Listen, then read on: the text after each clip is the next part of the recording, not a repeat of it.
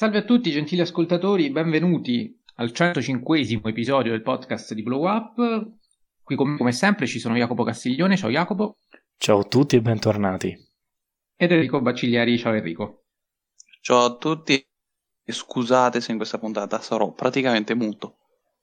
Sì, come al solito, quasi quando si parla di nuove uscite. Ehm, quella di oggi, come detto, è la puntata dedicata alle ultime uscite cinematografiche ehm, su piattaforma e in sala. Uh, parleremo quindi dei film usciti in sala e, in, e, su piattaforma nei mesi di gennaio e febbraio. Ovviamente risponderemo ai titoli che uh, ci avete chiesto. Uh, non siamo riusciti a recuperare, come al solito, tutti i film di cui ci avete chiesto e nello specifico vi dico già quali sono quelli che non abbiamo visto, ovvero Relazione pastiggera, Close to Me, Goldland, The White Girl, L'Innocente, Le Vol, The Pale Blue Eye e Il gatto con gli stivali 2 che peraltro penso sia uscito prima del periodo gennaio-febbraio. Ad ogni modo sicuramente sono usciti prima um, i titoli di cui ci ha chiesto uh, un nostro ascoltatore Francesco che salutiamo. Uh, ovvero Donnie Darko, Tenet e Arrival. Io non so se ho sbagliato a non specificare che i mesi di gennaio e febbraio dovevano essere quelli del 2023 oppure se semplicemente Francesco stava scherzando. Ad ogni modo non parleremo di questi tre film. Abbiamo già parlato invece di film di cui comunque ci avete chiesto, ovvero Megan, Il Prodigio, Vortex e Babylon.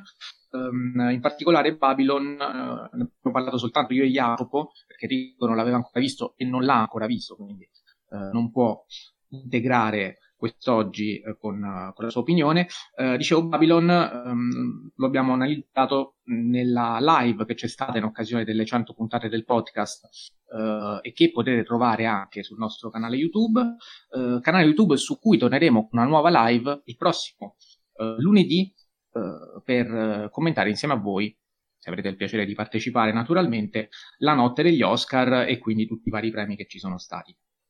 Veniamo subito alla puntata di oggi e cominciamo a parlare invece di un film ehm, di cui ci avete chiesto e eh, che ho recuperato con piacere. Si tratta di Kimi eh, di Soderbergh. Soderbergh, autore cui abbiamo dedicato comunque una puntata eh, sui suoi due titoli dell'anno 2020 eh, o 2021, mi ricordo. Da no, noi penso 2021, ehm, ma erano 2020. Esatto.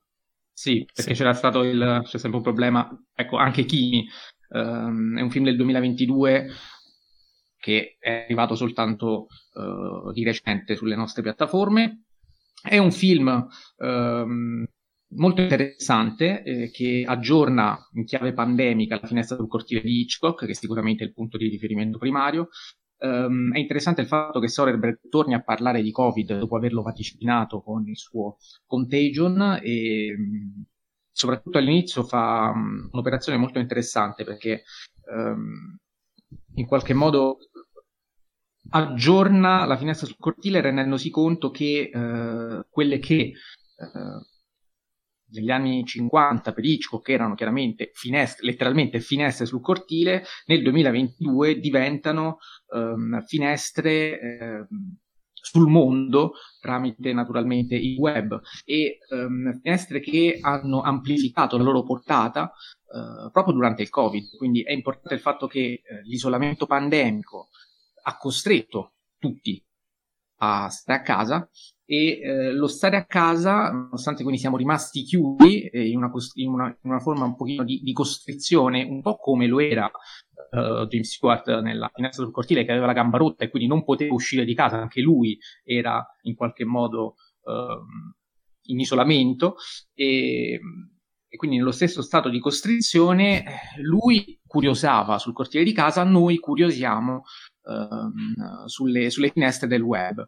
E, è in questo modo che uh, la protagonista scopre quindi uh, un omicidio perché lei si occupa di aggiornare proprio Kimi, che è una sorta di Siri, uh, di, di, assistente vocale, deve, deve, aggiornare i bug e quindi rispondere a tutte le varie chiamate di, di assistenza e in una di queste scopre che una donna viene, uh, viene assassinata e quindi comincerà, uh, comincerà ad indagare. Lei peraltro, um, anche a causa di Covid, uh, scopriamo essere um, agorafobica e e quindi eh, c'è anche un, un, utilizzo molto interessante della macchina da presa che amplifica questo effetto di questa sensazione di agorafobia, eh, soprattutto quando lei si vede costretta ad uscire e riesce ad uscire di casa solo quando effettivamente eh, deve cercare di, eh, di scoprire qualcosa su, su, su, uh, sull'omicidio, uh, della, sull'omicidio di una donna e, e, e, quindi fin qui tutto molto bello, tutto molto interessante, tutto molto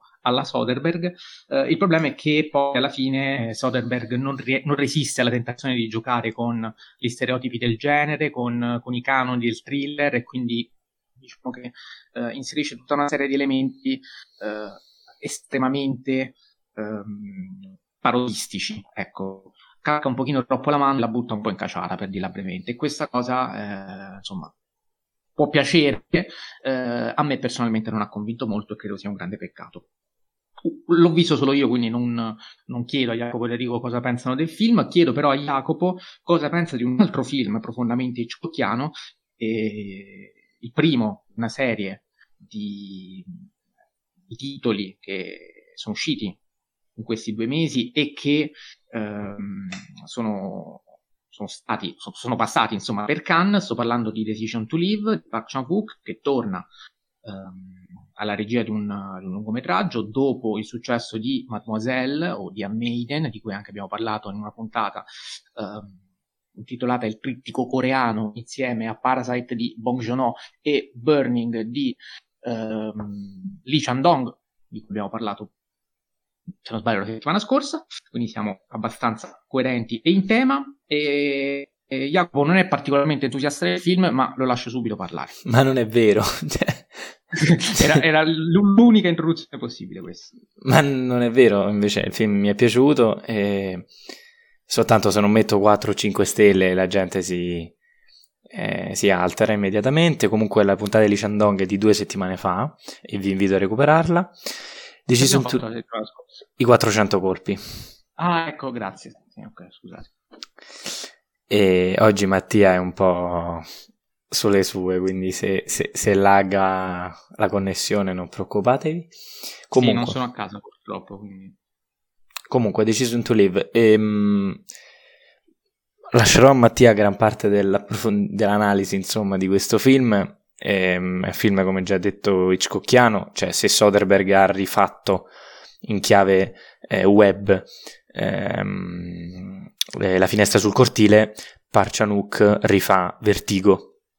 E, e, anche lui utilizza la tecnologia. Ecco, questo è un argomento che mi sta a cuore, forse la cosa che mi ha eh, che mi è rimasta più impressa del film e che avrei voluto rivedere, ma purtroppo non sono riuscito a fare, ovvero l'impatto che hanno le, tutte le nuove tecnologie eh, sui protagonisti del film.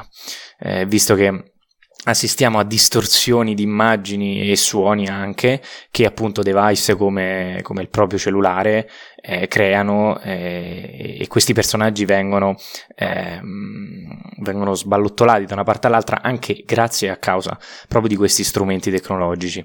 E riescono anche a scoprire loro stessi e l'altro proprio attraverso questi mezzi eh, ci sono continui messaggi e, e Parchanuk li fa vedere eh, proprio in digitale, nel senso che ehm, con delle eh, fa, fa, vedere proprio i messaggi eh, sopra, le, sopra, i frame de, del film. Ehm, questa, conness- questa continua connessione digitale che i protagonisti hanno eh, forse è un modo per, uh, per illudersi continuamente in una disconnessione invece nel mondo reale, eh, questo almeno mi sembra abbastanza chiaro. Um, una delle scene eh, cardine del film è quella a meta, a, proprio a metafilm che divide in due parti praticamente. Anche questa analogia sul fatto che sia un film praticamente eh, diviso in due eh, come vertigo. Ehm, una scena in cui il protagonista fa un determinato dialogo e non sa di essere registrato. Ecco, ehm, quella registrazione poi tornerà eh, nella seconda parte del film e avrà un ruolo chiave. Ehm, anche qui la tecnologia, eh, come noi sappiamo, eh, può registrare proprio letteralmente, visto che un telefono utilizza un registratore vocale. Eh, può registrare un, passato e quindi diventa un veicolo, diciamo, di, eh, di memoria anche per l'uomo. Ehm, penso per esempio al fatto che, ehm, che eh, già un altro film che è uno degli ultimi di cui parleremo, cioè After Sun, utilizza il, la psicologia di una persona per indagare no, nel, di, nel proprio passato e nel passato di qualcun altro, ecco, per ricordare. E noi sappiamo che diciamo eh, ricordando nascondiamo alcune cose, ehm, ci rimangono impresse determinate immagini, ehm, non ricordiamo cose che magari non vogliamo inconsciamente non ricordare e invece la tecnologia eh, sembra abbastanza neutrale da questo punto di vista perché riesce a digitalizzare in modo incondizionato tutto quello che vogliamo. Però ciò che, dice, che ci dice Park, almeno quello che, che, ho, che, ci ho visto io, è che proprio perché lo strumento uh, tecnologico è in mano nostra, finisce per ricadere negli stessi difetti umani. E quindi lo smartphone, nonostante le sue capacità eh, di memoria, insomma, eccetera, finirà per distorcere quella memoria, per distorcere anche a nostro piacimento o a piacimento di qualcun altro tut- i, i, fatti reali che sono accaduti, eh, ai, diciamo, costringendoci a rimanere in questa illusione perpetua. E quindi ci sono. Ehm, ci sono degli audio che vengono ripetuti, eh, che vengono distorti, le immagini i ricordi di questi due personaggi eh, che vivono questa storia d'amore che non è una storia d'amore, ma è più una, un neo-noir in cui un, un, detective e una femme fatale sostanzialmente si, si iniziano a conoscere e, e a vivere insieme. E la tecnologia, chiaramente, come già detto, ha un ruolo eh, quindi chiave da questo punto di vista. Non solo, è anche ciò che manda avanti la storia, visto che eh, proprio attraverso il telefono, eh, un telefono scambiato tra uh, un'anziana e proprio la femme fatale del film, che viene dimostrata la sua colpevolezza, che poi non verrà eh, pubblic- pubblicizzata. E, ehm, non solo, ehm, f- questo è un film molto hitchcockiano, come già detto, ma eh, è un peccato che non l'abbia visto anche Enrico, visto che c'è anche eh, la questione dell'incomunicabilità, eh, data chiaramente a partire proprio dalle lingue che i due protagonisti parlano, cioè il cinese e, e, mm, e il coreano.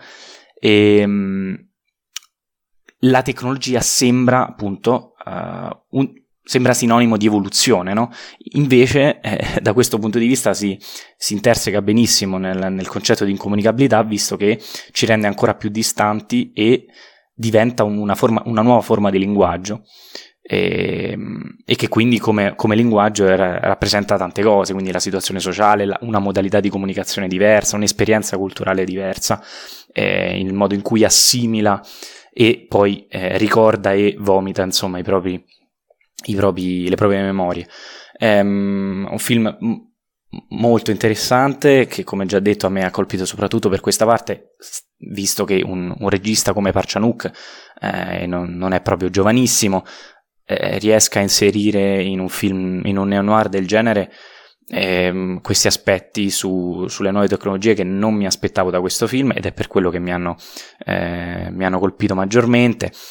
Ehm, evito di ehm, di, di, dire altro, nel senso che non è un film che mi ha fatto urlare al capolavoro, ma sono eh, semplicemente personalissime eh, opinioni date proprio dalla, dalla, percezione del film in sala, eh, che quindi spero di, di, rivedere al più presto. Ecco. Allora, eh, sì, io sono rimasto molto contento di questo film, neanche per me è un capolavoro che eh, magari si sente decantare più o meno dappertutto, però uh, è, è, un signor film, secondo me, um, oltre alla finestra del cortile, peraltro, uh, che è evidente come riferimento, visto che anche la città è molto simile a San Francisco, ci sono dei saliscendi, uh, che ho detto. Finestra. Sì, vabbè, sì, perché, perché c'è anche la finestra del cortile, secondo me, stavo per dire, cioè oltre sì alla donna che visse due volte per questi motivi, quindi San Francisco, città simile, ehm, ma c'è anche inseguimento sui tetti, che, che, lo ricorda molto, lei che si dice acrofob- acrofobica, cioè la montagna a un certo punto, ci sono varie eh, riprese che giocano con le altezze, quindi c'è sicuramente il riferimento. Ci sono eh, gli inseguimenti in macchina, quando lei a un certo punto, cioè lui che segue lei per scoprire dove va e lei sta andando da lui, cosa che accade alla centrale di polizia, quindi è la stessa cosa che accade Uh, nel film di Hitchcock. E dicevo, secondo me c'è anche la finestra sul cortile nel momento in cui vediamo lui che pia lei col binocolo e a un certo punto sembra innamorarsi di lei quando la vede con il binocolo. E questo è un discorso anche molto hitchcockiano uh, dell'amore che scatta quando um, cioè lui aveva nella finestra del cortile James Stewart il protagonista peraltro di entrambi i film aveva uh, Grace Kelly uh, nel suo appartamento accanto a lui che di fatto gli faceva corte e quasi non la considerava. Quando poi la vede in azione con il binocolo, a quel punto scatta l'amore. E, mm, e secondo me si crea, si innesca anche questo, questo, meccanismo, visto che il film ragiona tantissimo sull'immagine, c'è anche una frase uh, che lo dice chiaramente quando il detective chiede alla moglie del, del defunto, quindi uh, come preferisce vedere il suo cadavere, se tramite il suo racconto oppure tramite le immagini, lei inizialmente dice racconto a parole, eh, poi invece sceglie le immagini. E, lui dice anche io preferisco le immagini, quindi eh, se distinto uno vuole la parola, poi magari deve tornare indietro perché, perché dell'immagine tende a fidarsi di più, a maggior ragione se i due protagonisti parlano due lingue differenti. E, ehm, ed è interessante notare che però la sfiducia che quindi si ha uh, sulle parole, che peraltro è anche una, un, un, sintomo della confusione identitaria uh, della protagonista, visto che se ogni parola è fungibile, um, è um, interscambiabile, basta un telefono per poter tradurre, uh, a questo punto il linguaggio che è estremamente identitario viene in qualche modo sminuito, però c'è una sfiducia poi che si rileva anche nelle immagini, che in realtà, in teoria almeno, dovrebbero essere più affidabili perché le immagini sono uguali per tutti e quindi dovrebbero essere portatrici di una, uh, di una certa oggettività quasi assoluta. Uh, l'immagine è quella, appunto, ci si può fidare dell'immagine. In realtà scopriamo guardando il film che così non è. Uh, non ci si può fidare nemmeno delle immagini, questo è un film per questo motivo assolutamente contemporaneo.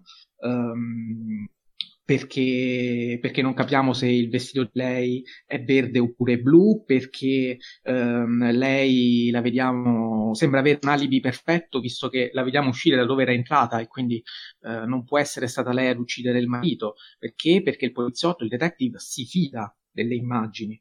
Eh, scopriamo poi che in realtà eh, non è andata così e mh, mm, i cellulari che eh, in qualche modo vengono scambiati eh, sembrano uguali, l'immagine è la stessa, però uguali non sono. Quindi ehm, proprio la riflessione sulla perdita totale della fiducia sia nel linguaggio che nelle immagini e quindi, oltre che nella propria identità, anche nell'identità dell'altro, porta i due a non potersi fidare neanche dei sentimenti. Ehm, e, e, e, questa secondo me è la, grande, la più grande grandezza del film, che è sì un noir, però è anche un thriller, però è anche un melò, però è tante cose. Uh, è soprattutto un film contemporaneo per questi motivi, a mio avviso, uh, davvero molto riuscito. Uh, Enrico so che non è riuscito ancora a recuperarlo, quindi um, continuo a parlare di film usciti a Cannes e qui stavolta parlo da solo. Uh, Jacopo non vuole aggiungere niente. No, no, Ok, um, si tratta di Close, il prossimo film, Close che ho recuperato di recente e che ho recuperato anche con un po' controvoglia, nel senso che non mi aspettavo un grande film perché uh, insomma ne avevo sentito parlare abbastanza malino. In realtà sono rimasto molto sorpreso in positivo, è un film che, che difenderò sempre eh, e sono convinto che se lo stesso film fosse stato diretto da Céline Chamma avrei avuto applauso praticamente unanime, perché è un film che ricorda anche molto uh, alcuni aspetti dei film di Chamma. Penso a Petit Maman, penso a Tomboy, di cui anche abbiamo parlato uh, in una puntata dedicata alla regista francese. È un film invece di Lucas Dont, non ho visto il suo film d'esordio, che se non sbaglio si intitola Girl, uh, che però è disponibile su Prime Video e quindi non vedo l'ora di recuperare dopo aver visto Close. Um, tratta di, di, due ragazzi che sono, sono amici, sono dei stanno per frequentare il primo superiore, trascorrono l'estate insieme, vivono, vivono in simbiosi praticamente.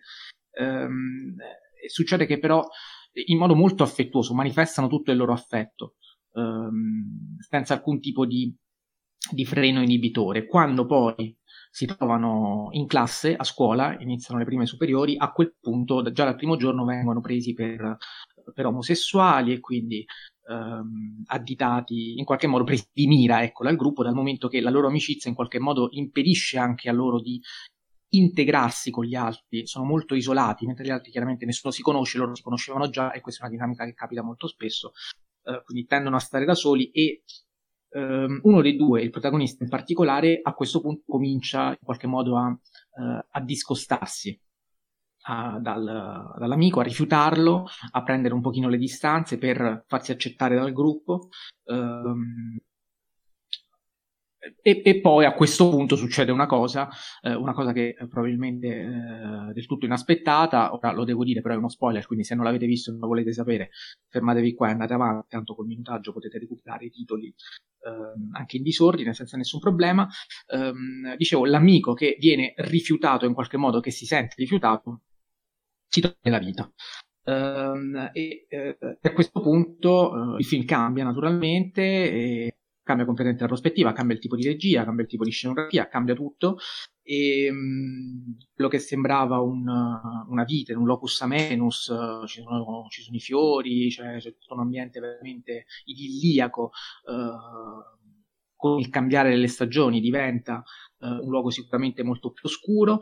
Um, ma la cosa che eh, devo dire più mi ha colpito è il fatto che comunque, eh, c- oltre alla spontaneità poi delle, delle, interpretazioni che sono veramente notevoli, cioè una, un, un, un, lavoro ehm, molto, molto bello sulla costruzione dell'amicizia, ehm, ma anche sulla costruzione della solitudine, visto che eh, scopriamo molte cose quando lui, il protagonista, insomma, eh, rimane solo.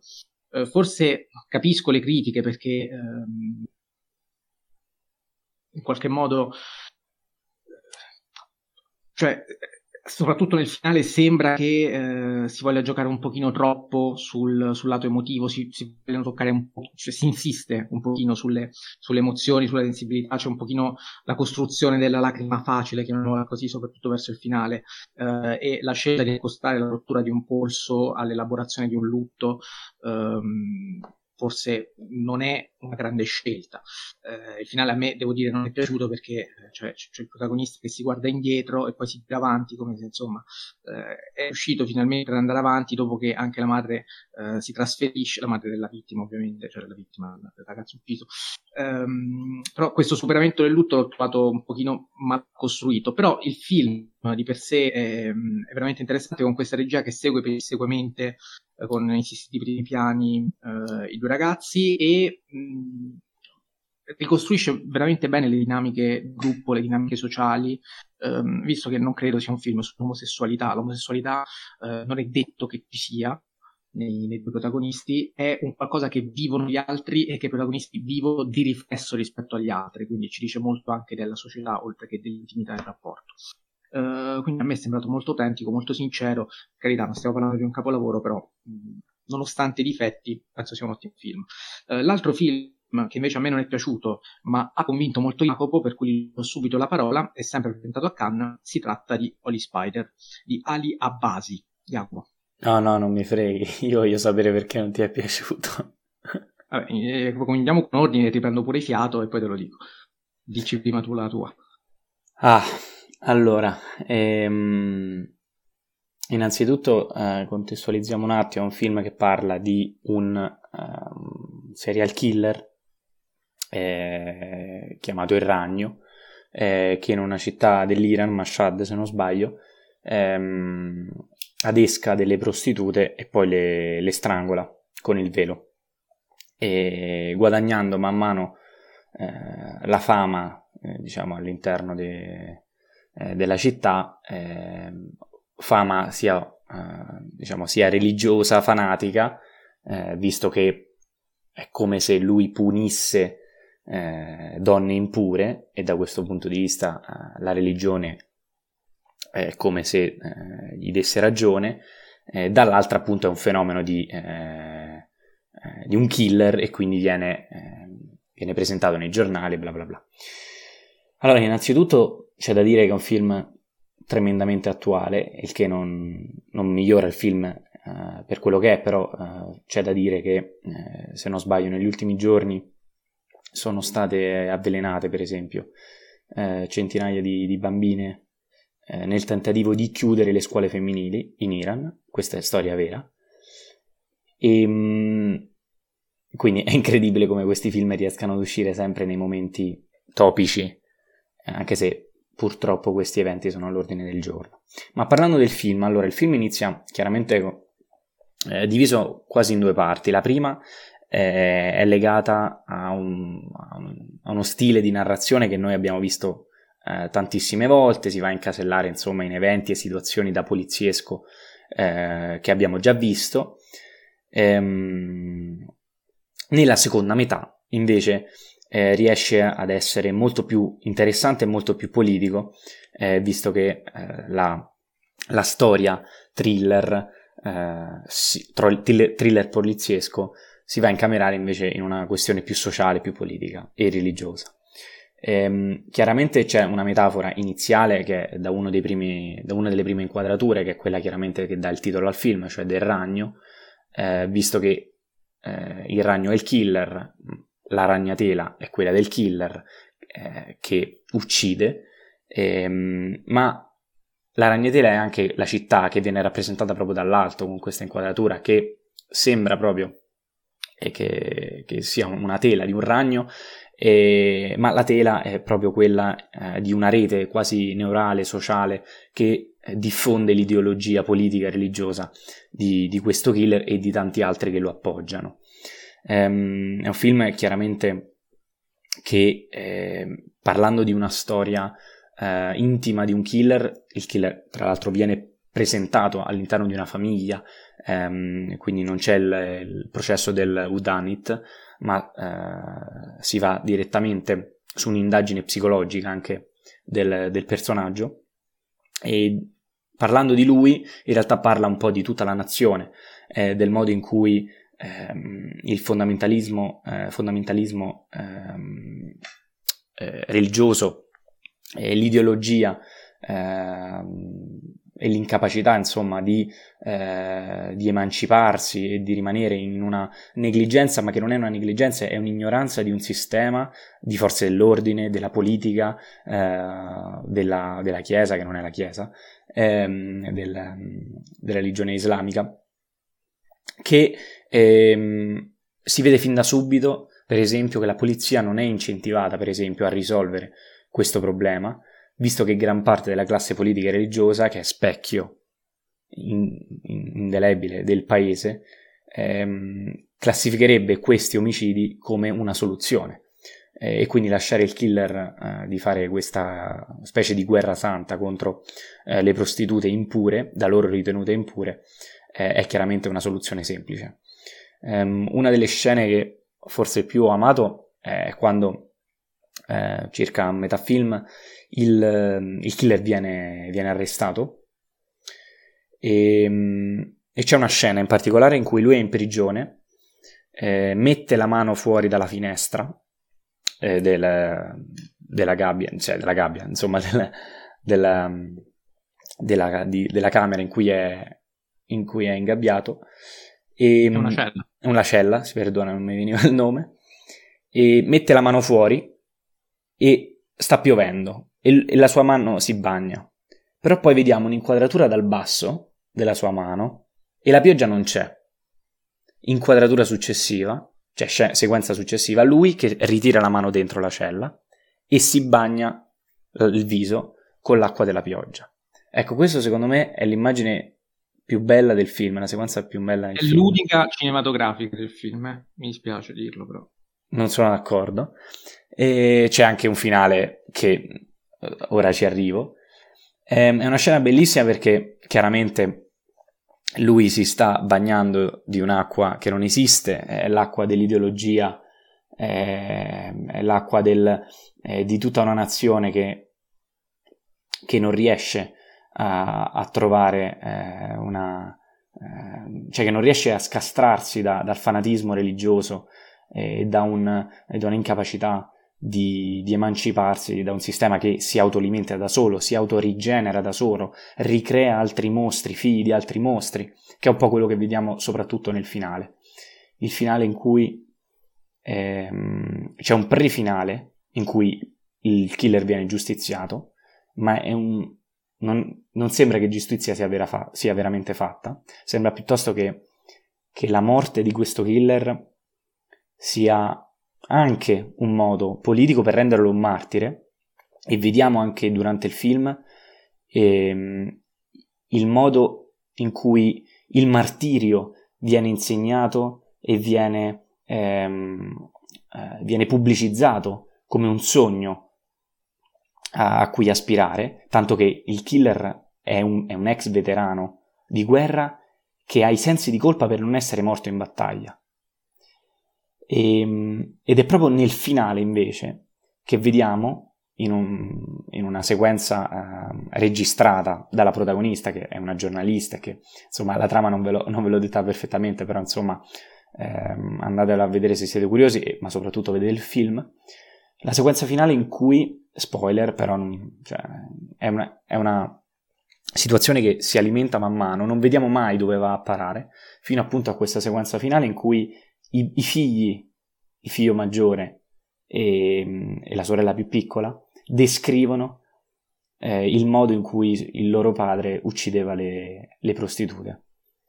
E, ehm, chiaramente c'è, questo, c'è, la questione dell'ereditarietà ideologica che eh, fa sì che questo fanatismo religioso eh, non, non, possa mai morire, e visto che i figli eh, delle persone che vivono in quel momento e che la pensano in quel modo eh, probabilmente saranno educati allo stesso identico modo e che quindi, come già detto, è un sistema che si autoalimenta e che non è in grado di emanciparsi. E, um, un altro, secondo me, punto fondamentale è anche la questione del velo, anche qui mi sembra abbastanza cinematografico il modo in cui il velo delle donne iraniane diventa un oggetto che è diventa un oggetto cinematografico perché ehm, ogni volta che viene inquadrato eh, trasmette qualcosa di diverso. Eh, all'inizio vediamo questa giornalista con questo velo che non è messo proprio bene e lei lo sistema ogni tanto, lo mette giù quando, quando è in camera da sola. Capiamo l'importanza del velo e di quanto le persone danno importanza a quello a seconda eh, del modo in cui viene in cui la, eh, diciamo, la gestualità delle persone eh, muove, muove il velo. Non solo, il velo chiaramente è uno dei motivi per cui in Iran adesso, ma chiaramente anche nel film, ehm, diventa una giustificazione per, per opprimere e sopprimere eh, le donne all'interno della società iraniana, tanto che è proprio il velo che il killer utilizza per strangolare eh, e quindi sopprimere nuovamente, ma fisicamente questa volta, non solo con regole eh, politiche, religiose, sociali, eh, proprio uccidere le persone. Ehm, come già detto, eh, una prima parte forse che possiamo incasellare insomma in, in film che abbiamo già visto, una seconda molto più interessante che richiama anche spesso film come Memoria di un assassino, eh, nei temi chiaramente, ma nel modo anche in cui eh, vediamo queste forze dell'ordine eh, che, eh, che, lasciano fare ecco, eh, il lavoro sporco. Ehm, e una messa in scena che ehm, molto più diciamo asciutta, molto più precisa di, di Memoria di un assassino, ehm, che fotograficamente invece secondo me eh, riesce anche a, a diciamo, a sperimentare con, eh, facendoci davvero entrare in questa, in, in Mashhad eh, attraverso l'ambientazione, le strade, gli edifici e le luci soprattutto. Quindi, boh, io non so come questo film non sia piaciuto a Mattia e ora lo scopriamo. Ehm, secondo che stavo prendendo un appunto. Ehm, allora, il film a me non ha convinto intanto perché le immagini cinematografiche sono molto poche, a me è sembrato un film molto te- televisivo e mi ha ricordato un po' quei thriller che tante volte passano in tv e, e uno li vede e dopo due scene ha già capito tutto e non sa neanche il titolo del film perché tanto passa in tv, hai già capito tutto dopo due scene e non intendi né vedere come va a finire perché già lo sai né tantomeno ehm, rivederlo dopo. No. Uh, Quanti film sappiamo già come vanno a finire? No, ma poi alla fine di questo qua, eh, questo qui eh, non, non no, cioè non sai neanche allora non è tanto come va a finire è dove vuole andare a parare ecco mettiamola così. Qui ehm, la questione della donna è reiterata fino all'inverosimile con continui dialoghi su dialoghi su dialoghi, lei che tutto il tempo si lamenta, tutto il tempo a lamentarsi di, della sua situazione, ricorda quando si trovava prima che era stata, ehm, che era stata molestata e era stata cacciata, si gioca continuamente su questo aspetto. Una volta um, viene citato che no, lei no, stata... viene citato almeno tre volte. Eh, c'è la questione del, del, fanatismo religioso che anche lì reiterata fino all'infinito, cioè poteva, è un film peraltro che dura pure troppo, ma su questo lascio parlare Enrico quando recupererà il film. E, ehm, proprio per questa, io ho, ho, ho visto veramente tante reiterazioni, ecco, ho avuto questa impressione. Eh, non mi è piaciuta per niente la scelta di eh, rendere lo spettatore onnisciente senza creare mai un minimo di suspense, perché eh, stiamo parlando di un thriller e l'onniscienza secondo me dovrebbe giovare alla suspense, invece qui mm, non ci si prova nemmeno e il killer in questo modo perde parecchio di efficacia. Però scusami, um, non voglio, cioè, ti interrompo perché... No, no, vai. Okay. E, um, il film inizia con due storie par- parallele, la storia della giornalista e la storia del killer. Poi a metà no, film... Inizia con la storia della prostituta. Sì, certo. Prima chiaro, il titolo di chiaro, chiaro, okay. chiaro. Però... Ah.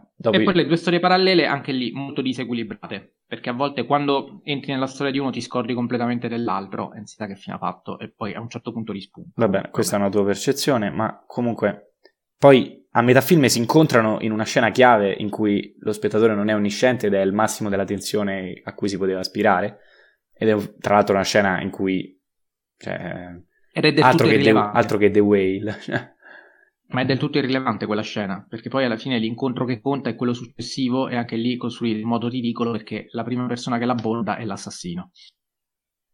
Spiegami il senso di quella scena di loro due che si incrociano sulla scena del crimine. Se noi conosciamo tutte e due, ma nessuno dei due conosce l'altro, e poi quella scena non ha un seguito, cioè non ha un senso, secondo me, poi non lo so. Sto pensando, ma ehm, sì, ho capito quale, quale scena intendi. Ehm, è il fatto che lui era lì, quindi non... Eh, eh, ma, ma chi si... Cioè, quindi sti cazzi, cioè, mi viene da dire... Non lo so, boh, mh, mm, per quello dico... C'è del superfluo, secondo me. Se quella è la scena di massima suspense... Boh. No, ma non quella, l'incontro intendevo, intendo quello, quello in cui la borda. Ah, l'incontro proprio... Ma certo, quello lì non si parlano. Lì... Eh, quindi non ha senso. Il secondo eh, l'ho trovato molto goffo, cioè, però, boh, ripeto, vabbè. impressioni, eh, per carità. Eh. Che vuol dire goffo? goffo perché mi ha fatto un po' sorridere il fatto che lei sta lì, eh, si traveste da, da prostituta per adescare il possibile serial killer tra tutti i clienti, il primo che l'aborda eh, è proprio il serial killer, è come se l'unico cliente delle prostitute eh, eh di quella città eh, dell'Iran fosse proprio lui, cioè ma in realtà so, il secondo. Mi è sembrata una costruzione. Vabbè, il primo non era vestita. Lo credo. Vabbè, comunque. Ehm, non mi ha convinto neanche ehm, il fatto che poi lui venga osannato. Ci sta che lui venga osannato eh, perché è la parte cruciale del film e quindi il fanatismo religioso viene condannato in quel modo lì. Però non, non capisco il senso se poi prima, prima che l'assassino venga eh, in qualche modo scoperto, tutti hanno paura dell'assassino. Ma non è vero, nessuno visto... ha paura dell'assassino. Beh sì, è visto come un cattivo comunque, non c'è uno che lo giustifica. Viene giustificato solo dopo che si scopre chi è. Prima tutti no. dicono non bisogna uscire la sera, eh, come fai ad uscire a quest'ora, bisogna stare attenti, oddio c'è questo qua. Ma lo dicono, lo dicono, le donne o lo, dicono il, o lo dice il suo amico giornalista? Non... No, anche quelli in fila, ci sono due uomini in fila davanti proprio all'assassino che parlano dell'assassino in modo preoccupato quantomeno. Come dire, oddio, ci sta un assassino in città. è lui dietro che prova a dire dai su, è, lui che si autosanna quasi. Sì, sì, prova chiaro, quella scena è per l'autocelebrazione di se stessi. È quindi... autocelebrazione, ma eh, ti devi autocelebrare perché non hai chi ti celebra. E quindi se non hai chi ti celebra, perché poi dopo ti celebrano tutti? Io trovo molte contraddizioni nella costruzione proprio della scrittura di questo film. Che per carità non è un brutto film, eh? cioè non è che sia un film terrificante, però non capisco perché stia piacendo veramente così tanto, perché secondo me ha tanti problemi, veramente tanti, e questi sono Um, sono alcuni, ripeto, c'è anche uno squilibrio degli archi narrativi quando vengono intrecciati, eh, la scena secondo me è molto goffa, e, um, e quindi non lo so, cioè, eh, a me l'ho trovato molto debole, eh. nonostante ci siano delle cose sicuramente interessanti come alcune che diceva Jacopo che condivido, cioè, cioè quella scena secondo me è molto cinematografica, cioè sicuramente il senso, lo spirito eh, sono quelli che ha detto Jacopo che sono sacrosanti, però ecco, lo stesso film ambientato negli Stati Uniti piuttosto che in Iran, chiaramente non sarebbe stato lo stesso film perché la questione religiosa è centrale, me ne rendo conto, però a livello di struttura narrativa proprio sarebbe stato considerato un, non so, un prodotto mediocre, ecco. E io ti ho chiesto degli esempi. La semplice ambientazione... Io ti ho chiesto degli esempi, però non mi vengono... Cioè non... Ma ho detto un prodotto mediocre, ora non è che posso farti elenco di titoli mediocri che mi vengono, non, non, non lo so. Uh, è il classico film che passano in tv e che, ripeto, dopo un po' uh, capisci dove vuole andare a parare. Almeno io ho avuto questa sensazione. Uh, detto questo, tornerei a, a, interpellare il buon Enrico che è stato paziente fino ad ora, eh, lasciando il Festival di Cannes alle spalle e sbarcando a Venezia, perché a Venezia è passato The Whale, ehm, che il nostro Enrico ha visto e quindi do subito la parola, visto che già nella scorsa puntata, non ricordo se la scorsa o quella prima ancora, eh, penso la scorsa, scorsa, scorsa, anche se non so perché parlando dei 400 colpi siamo finiti a parlare di Aronofsky, questo è sempre un Per la struttura. Ah, ecco. Per la struttura e la sceneggiatura, che è un film dalla struttura imbarazzante, questo film. Uh, io avviso, parlerò di due film oggi e sono due strongature molto forti quindi sarò la voce del demonio, chiedo venia. Però, eh, a parte questo, eh, il film ha eh, gravissimi problemi di, di, di sceneggiatura eh, per tantissimi motivi. Eh, il primo, che è l'errore primigenio, eh, uno dei comandamenti, se bisogna mettere dei comandamenti all'arte, cioè non far trasporre agli autori originali ehm, le loro opere in altri media, perché sennò vengono fuori casini come questa roba qui. Eh, infatti, lo sceneggiatore di questo film, Tal Hunter, eh, è anche l'autore della pièce teatrale. E poi un altro errore, sempre dei comandamenti, cioè che i film sentiti da anni spesso sono film brutti. Eh, eccoci. Uh, ma a parte questo, veniamo nel merito del perché. Um, è un film che inserisce talmente tante cose per, dire, per dirne una uh, che alla fine del film uno, se si mette un attimo a riflettere dopo le 50.000 litri di, di lacrime che ha versato, se uno si ferma a riflettere dice ma scusa, ma serviva tutto sto mappazzone di cose per dire quell'unica cosa che ve lo dico col cuore in mano, è una cosa per me bellissima, cioè eh, dalla questione dell'interpretazione di un testo, eh, dell'essere sinceri nell'interpretare un testo, di non sentirsi inferiori perché si sta criticando un'opera d'arte magistrale. Eh, in questo caso, nella fattispecie, è The Whale, ma noi che siamo cinefili per dire Uh, si potrebbe criticare Quarto Potere e sarebbe bellissimo se si servisse un testo originale, serio, profondo, critico uh, e onesto su Quarto Potere, perché non esiste un metodo oggettivo per riconoscere ehm, la qualità di un'opera estetica.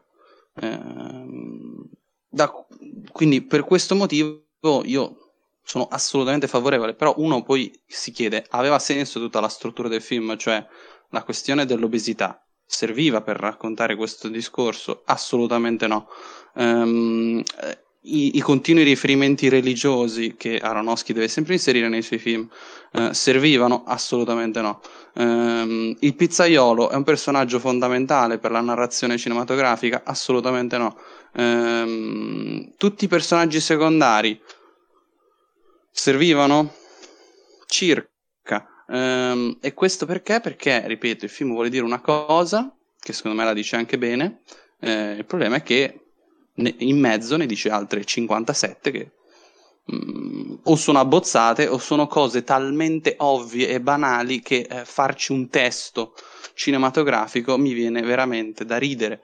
Eh, cioè dire che eh, è sbagliato criticare una persona eh, per il peso, cioè, eh, cioè, capisco che ormai viviamo in un mondo molto divertente in cui eh, il diritto di opinione sta diventando il diritto di dire i peggio insulti, però ehm, insomma farci un testo cinematografico su sta roba qui mi sembra veramente eh, eccessivo. Uh, sarà che eh, io non, non, cioè, non, di solito non faccio body shaming, quindi eh, non mi ritengo forse il target di questo film, eh, però mh, mm, non lo so, cioè, non, non mi convince proprio questo film. Eh, e poi, scusate, eh, ne, ho, ne, ho, da dire parecchie di cose. Eh, è un film che secondo me ha uno dei finali più brutti eh, degli ultimi 347 anni. Cioè, eh, perché l'ascesa, l'ascensione della Madonna, cioè, no grazie. Cioè, no grazie. Ehm, io capisco che eh, le persone impazziscono per questo regista e sarà mia colpa, mia grandissima colpa per rimanere in tema religioso. Eh, il fatto che a me questo regista non, continua a non convincere dopo tre film visti, eh, però eh, cioè, que, que, que, quel, quel, finale lì è un finale che eh, un regista per me già al primo film dovrebbe accorgersi che non funziona e che fa schifo. Uh, questo perché esteticamente uh, è proprio un controsenso, è un cortocircuito con tutto ciò che si sta dicendo, è un film dannatamente reale, forse pure troppo. Uh, perché mi inserisci questa cosa metafis- metafisica in mezzo completamente, peraltro appena accennata perché poi si va nei titoli di coda? Cioè, è una cosa, è proprio un errore secondo me, ripeto, da regista che ha fatto la, il primo film e poi c- qui c'è l'aggravante del, dello sceneggiatore eh, originale del, dell'opera teatrale, quindi ciao, figurati. Um, e il problema della sceneggiatura è evidente secondo me nel personaggio del pizzaiolo che ho citato prima, che è un personaggio che eh, oggettivamente non serve a nulla, eh, perché è l'unica Ma anche il missionario, che... eh, se vogliamo. Uh, vabbè, il missionario, c'ho un'altra cosa da dire dopo, me la tengo. Lui non è inutile, lui è proprio un personaggio che eh, è scritto coi piedi, che è un'altra cosa.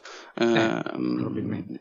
Mm, il pizzaiolo proprio invece è inutile, cioè, eh, ecco, Vabbè, sapete, sì, no? è... sapete i miei discorsi circa l'utilità dell'arte, eh, cioè che non stanno in piedi, ma se devo pensare eh, veramente a ciò che è inutile nel il cinema, penso proprio al pizzaiolo, The Whale, cioè un personaggio che non fa nulla per tutto il film, nulla per tutto il film se non consegnare le pizze, cioè fa il suo lavoro, non ho nulla contro i pizzaioli, ci mancherebbe. Uh, il pizzaiolo. Tra l'altro, però, non è un pizzaiolo, uh, pizza, cioè... infatti, è un fattorino. esatto. Ma, eh, però si presuppone che lavori in pizzeria, dai, cioè eh, sì, i pizzaioli non sono quelli che lavorano in pizzeria, ma quelli ah, che la fanno. Dai, la pizza, la carichi sul motorino e poi ti va. avete capito? Vabbè, allora l'omino delle consegne della pizza, eh, se lo chiamiamo così, eh, l'omino delle consegne della pizza è, è per me eh, l'esegesi dell'inutilità cinematografica ehm, e eh, per me è eh, un personaggio che cioè, sfido qualsiasi sostenitore di quelli che dicono che è un capolavoro a spiegarmi il senso di questo personaggio. E non mi si venga a dire che è un personaggio che c'è poco perché è talmente ridondante quel personaggio appare circa 5-6 volte sono 5-6 scene tutte uguali così come sono 5-6 scene tutte uguali quelle in cui eh, Charlie, il protagonista, fa fatica a, so, a causa del peso, fa fatica a muoversi e a fare cose che si è a normo peso eh, si riesce a fare tranquillamente, come ad esempio raccogliere eh, una chiave che è caduta per terra. Eh, e Charlie non ci riesce e sc- queste scene, questo, ge- questo, genere di scena viene ripetuto circa 5-6 volte, ma se per il protagonista posso ancora tollerarlo, per un personaggio iper mega secondario, possiamo dirle pure quaternario se vogliamo, ehm, non, non, non, me ne capacito. Ehm, e poi torniamo al discorso che questo film dura 117 minuti, cioè è, credo una durata non dirlo come folle. se fossero 421 per adesso è eh, vero che sono no, troppi però no, dai. ascolta 117 minuti per un film come questo cioè questo film poteva tranquillamente essere un mediometraggio di 37 ecco. minuti per me per me per quello che vuole dire cioè, forse era anche un capolavoro se lo faceva di 37 minuti eh, e diceva le cose che deve dire cioè che l'interpretazione dell'arte è, è deve essere onesta e tutto il resto quelle cose che ho detto prima cioè veniva fuori un capolavoro peccato che eh, ci devi mettere 50 cose che non c'entrano nulla come ad esempio la questione religiosa, che secondo me è una questione talmente ridicola eh, che proprio non funziona per niente. Eh, il missionario, boh, secondo me il missionario è proprio il problema del cortocircuito cinematografico di questo film. Se questo film vuole parlare di interpretazione, benissimo, allora c'è un'interpretazione della morte, cioè prepararsi alla morte in modo spirituale. Benissimo, ci sto, fantastico, ma dove stanno le, le, altre interpretazioni della morte? Tutti i personaggi, e dico tutti i personaggi, sono cinici, i cinici non interpretano, i cinici si attengono ai fatti. Um, non è un'interpretazione, l'interpretazione è il me, cioè, per come è impostato il film, ma è, poi funziona così anche a livello logico, se uno ha dei dati, se elenca quei dati non sta facendo un'interpretazione. Eh, l'interpretazione è prendere i dati e dedurne qualcosa, appunto, interpretare. Ecco, ehm, siccome in questo film tutti i personaggi, e dico tutti i personaggi, eccetto il missionario, sono tutti cinici, cioè ragionano con i dati e basta, non li interpretano, ehm, non c'è un'altra interpretazione della morte e l'unica interpretazione possibile è quella della religione, che è ridicola come cosa, è proprio ridicola. Non c'è alcun modo di interpretare la morte al di fuori del, del, della spiritualità. Io non so quanto Aronofsky eh, sen- si senta legato a questo tema, probabilmente molto dal momento che ha diretto un film abbastanza imbarazzante pure quello come madre, però eh, sicuramente madre ecco era più com- cioè nel, nel, suo totale mh, effluvio di, di, di, di deliri uh, uh, era molto più compatto. Perché torniamo al discorso del patto narrativo ed è per questo che uh, ho citato i 400 colpi torniamo alla questione del patto narrativo cioè madre per chi lo vede si rende conto immediatamente dopo una manciata di inquadrature che è un delirio che accetta di essere un delirio. Uh, poi ti piace, non ti piace, non importa, però il patto narrativo è questo è un delirio, stai per assistere a un delirio, benissimo. Uh, questo film invece parte come una cosa serissima, una cosa drammatica e finisce come un delirio totale. E questo secondo me è un grosso uh, problema un problema appunto sfocia in quella imbarazzantissima inquadratura finale che eh, mi, st- mi, mi, devo ancora riprendere. Io ero tra l'altro reduce da Quantum Mania, che è il prossimo film che stroncherò. Ehm... Enrico ha visto due film per questa puntata e due stroncature. Pensavo, no, io pensavo che peggio di Quantum Mania non si potesse fare. Il film non è peggio di Quantum Mania, ma l'inquadratura ah, ecco. finale forse sì. Eh, no, perché no. l'inquadratura finale no, no eh, Mattia eh, l'ascensione della Madonna lasciamola dove sta eh, l'ascensione della Madonna lasciamola alla Bibbia e, e basta eh, non, non, non, mettiamola in quel modo che è a dir poco imbarazzante scusate se ho spoilerato The Whale ma eh, ehm, t- tanto magari tra le lacrime che, che, si, che verranno versate eh, no, vi perderete quella manciata di inquadratura che è tutta luce e basta quindi eh, magari vi perdete eh, l'ascensione molto divertente eh, io stavo per ridere in sala però avevo a- alla mia sinistra una signora che stava piangendo di brutto e mi sembrava molto imbarazzante riderle in faccia quindi non l'ho fatto e su 4 terzi non ci dici niente? Hai ragione. Mi sta meravigliando, sto aspettando. Eh... Scusa. Vabbè, il 4 terzi, cioè, si commenta da solo, cioè, è talmente di didascalico, il 4 terzi, da eh, eh, risultare imbarazzante anch'esso. Cioè, e poi soprattutto secondo me il 4 terzi è proprio l'errore. Um, è, è, lo stesso, mi ha ricordato molto The Last Duel da questo punto di vista. Cioè, è lo stesso identico errore che fa Last Duel, ma in modo diverso. Cioè, se Last Duel c'era un problema di questione di interpretazione, no? Ma poi c'era la verità, qui non c'è alcuna interpretazione, se uno è vero è vero, punto. Um, quindi l'interpretazione si andava a farsi friggere. In questo caso invece ci dovrebbe essere interpretazione, quindi il formato si dovrebbe allargare, perché ci dovrebbe essere una più, più visione, più idee, più ricchezza, e invece si chiude. Quando il personaggio protagonista, che siccome non riesce a muoversi, eh, appunto, torniamo al didascalismo che dicevo prima, mettiamo quattro terzi, il problema è che poi con il messaggio che invece Charlie vuole dire, quindi ciò che lui, lui interessa eh, eh, insegnare alla figlia, ma non solo alla figlia, a chi lo circonda, che è il vero eh, afflato che vuole fare e non eh, l'ascensione della Madonna, ehm, questo invece ci viene negato da un 4 terzi che è un cortocircuito estetico per me eh, gravissimo, che non accetto da un regista che ha l'ottavo lungometraggio, lo accetto piuttosto da un regista che ha il primo o secondo e che vuole fare il film fighetto in quattro terzi, che lo, lo accetto, voglio dire, eh, ci sta, eh, non da Aronofsky, che ripeto, secondo eh, nei suoi eh, deliri per me è sempre molto quadrato. Qui secondo me ho sbagliato completamente il punto. Però, eh, mi dispiace perché questo film lo, insomma, ci speravo, ecco. Harry, scusami. Avresti preferito che con l'ascensione da, della Madonna ci fosse stata anche un'apertura del, del ratio dell'immagine alla Mammy di Dolan? Guarda, Sarebbe Ma stato. C'è, perché la luce, la luce sì, è dappertutto, credo. Guarda, ci ho pensato. Sarebbe Jacopo. stato un capolavoro. ci avevo pensato, Jacopo. Non dico che sarebbe. No, assolutamente no, non sarebbe stato un capolavoro. Ma sarebbe stato, cioè, nell'imbarazzo totale della sequenza, sarebbe stato quella cosina in più che mi avrebbe fatto dire: dai, forse non, non posso essere così cattivo non ci credo. credo. Tanto va sempre male. Cioè, eh, quando, quando, la prende storta è storto tutto, qualsiasi cosa, non ci sente la fa. Eh, ragazzi, cioè, cosa volete che vi dica? Vi devo dire che è recitato bene, è grazie al cazzo che è recitato bene, cioè me l'aspettavo. No, posso dire una cosa? Bene. Scusate. È montato bene, è montato benissimo questo film. Però, ad esempio, sul montaggio, eh, non ho detto una cosa, scusa Jacopo. Eh, no, finisci ormai mi avete, fatto, mi avete fatto ripensare a tutto l'abominio che ho visto. Eh, cioè, anche lì il metaforone solito che deve metterci Aronofsky. Ma perché mi fai la pioggia tutta la settimana e il venerdì luce totale, tombale, e il giovedì sera quando eh, c'è, stata, c'è stato l'annuncio della morte e il piattino fuori dalla finestra si rompe?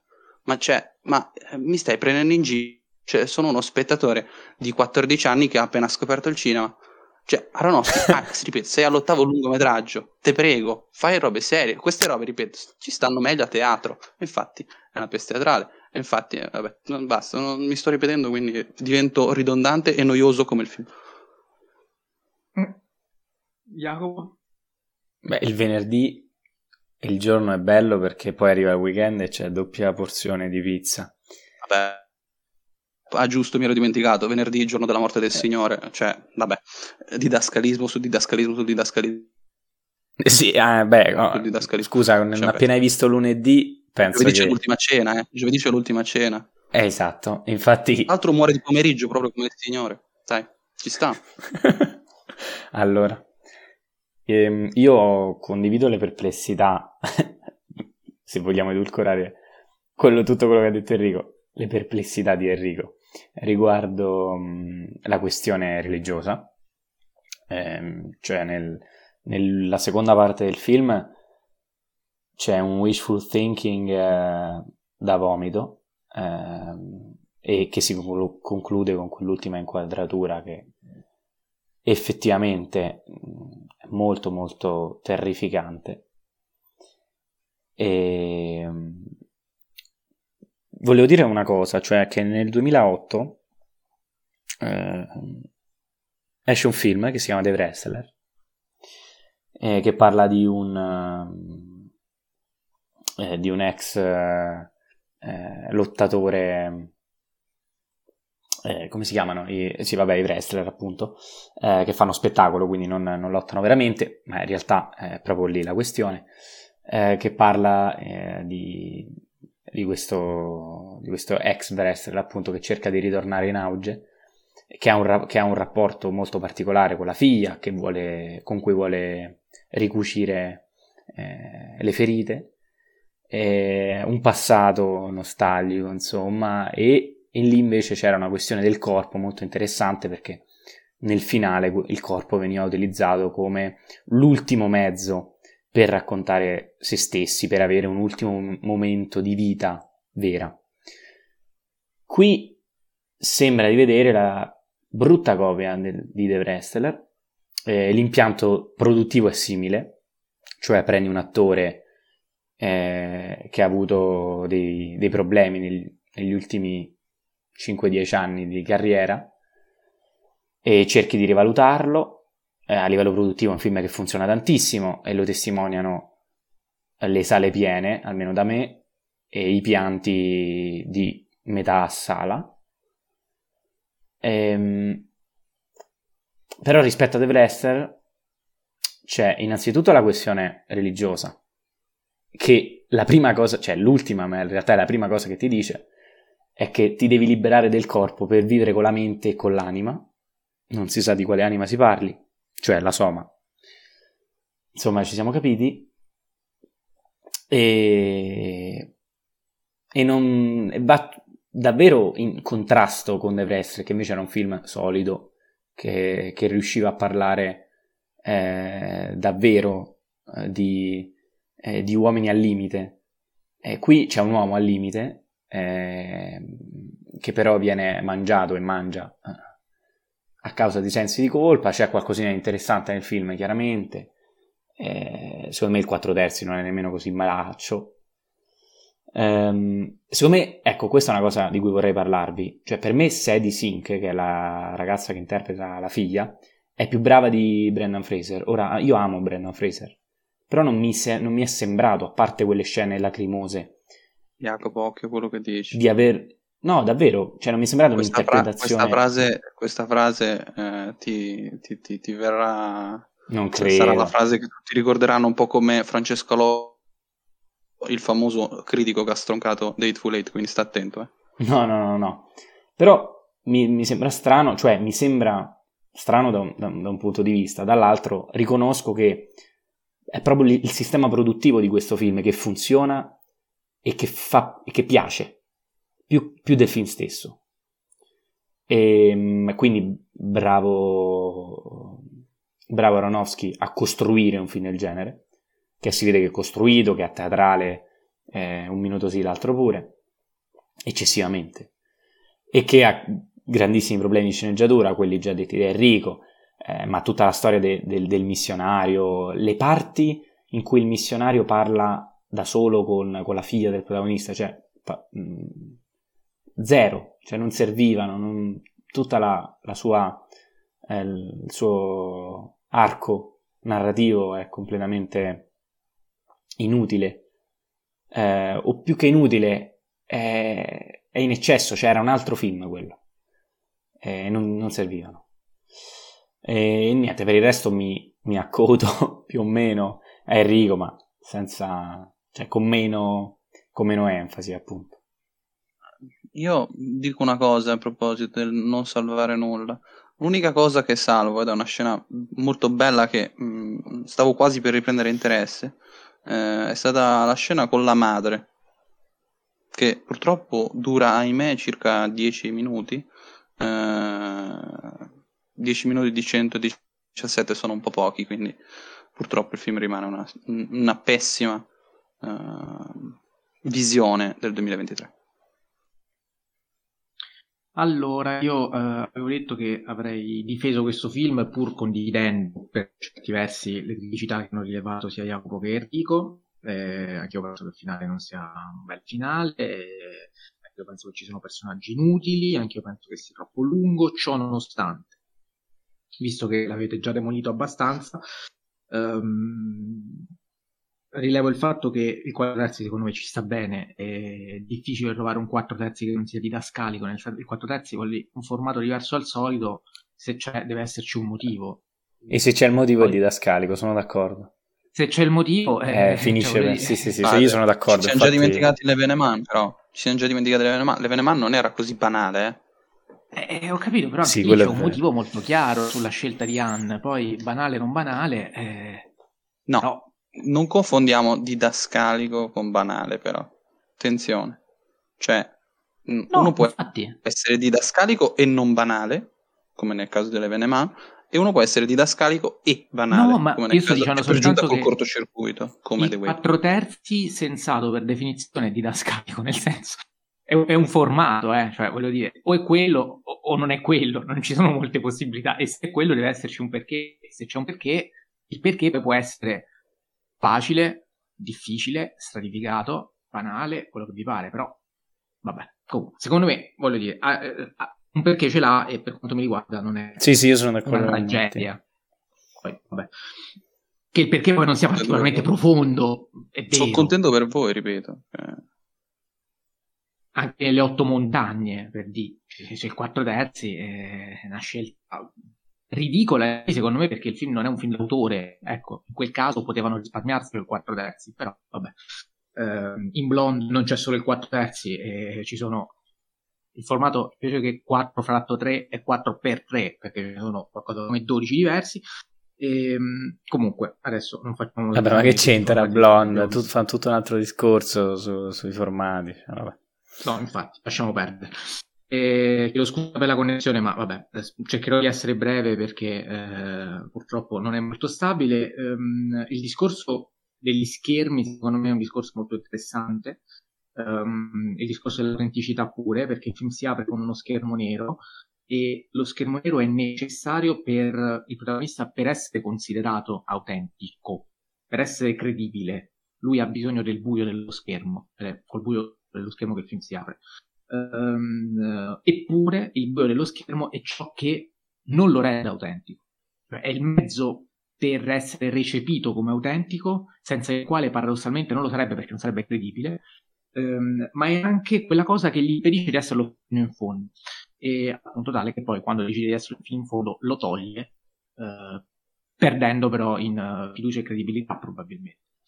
E, e, secondo me questo discorso è forse uno dei più interessanti del film, che mi rendo conto um, non è centrale, perché Baranowski, come alcuni autori, fortunatamente non tutti, però ha il difetto di eccedere nelle sue ossessioni.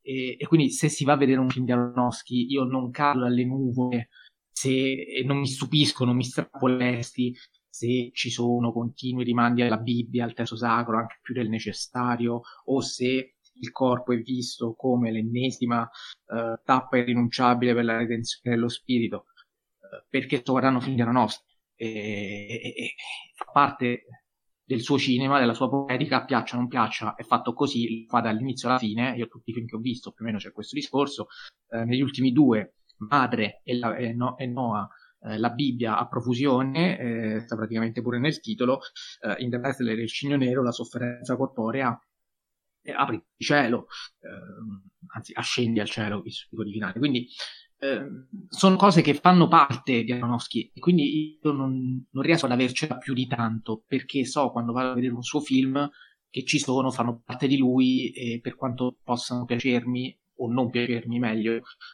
in qualche modo le accetto. Poi è chiaro che sono aspetti critici quando soprattutto quelli biblici in questo caso c'entrano così poco.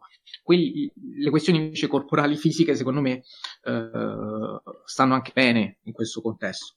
Eh, dal momento che lui sfoga col cibo quelle che sono le sue frustrazioni, è una forma di autolesionismo che c'è anche in The Rattler nel Cigno Nero, ehm, e quando poi decide di aprirsi eh, all'amore, all'ottimismo, alla leggerezza che lo avevano contraddistinto prima del trauma, ehm, si sente più leggero con quella vabbè, immagine che ci poteva risparmiare perché il messaggio arrivava comunque, sono d'accordo.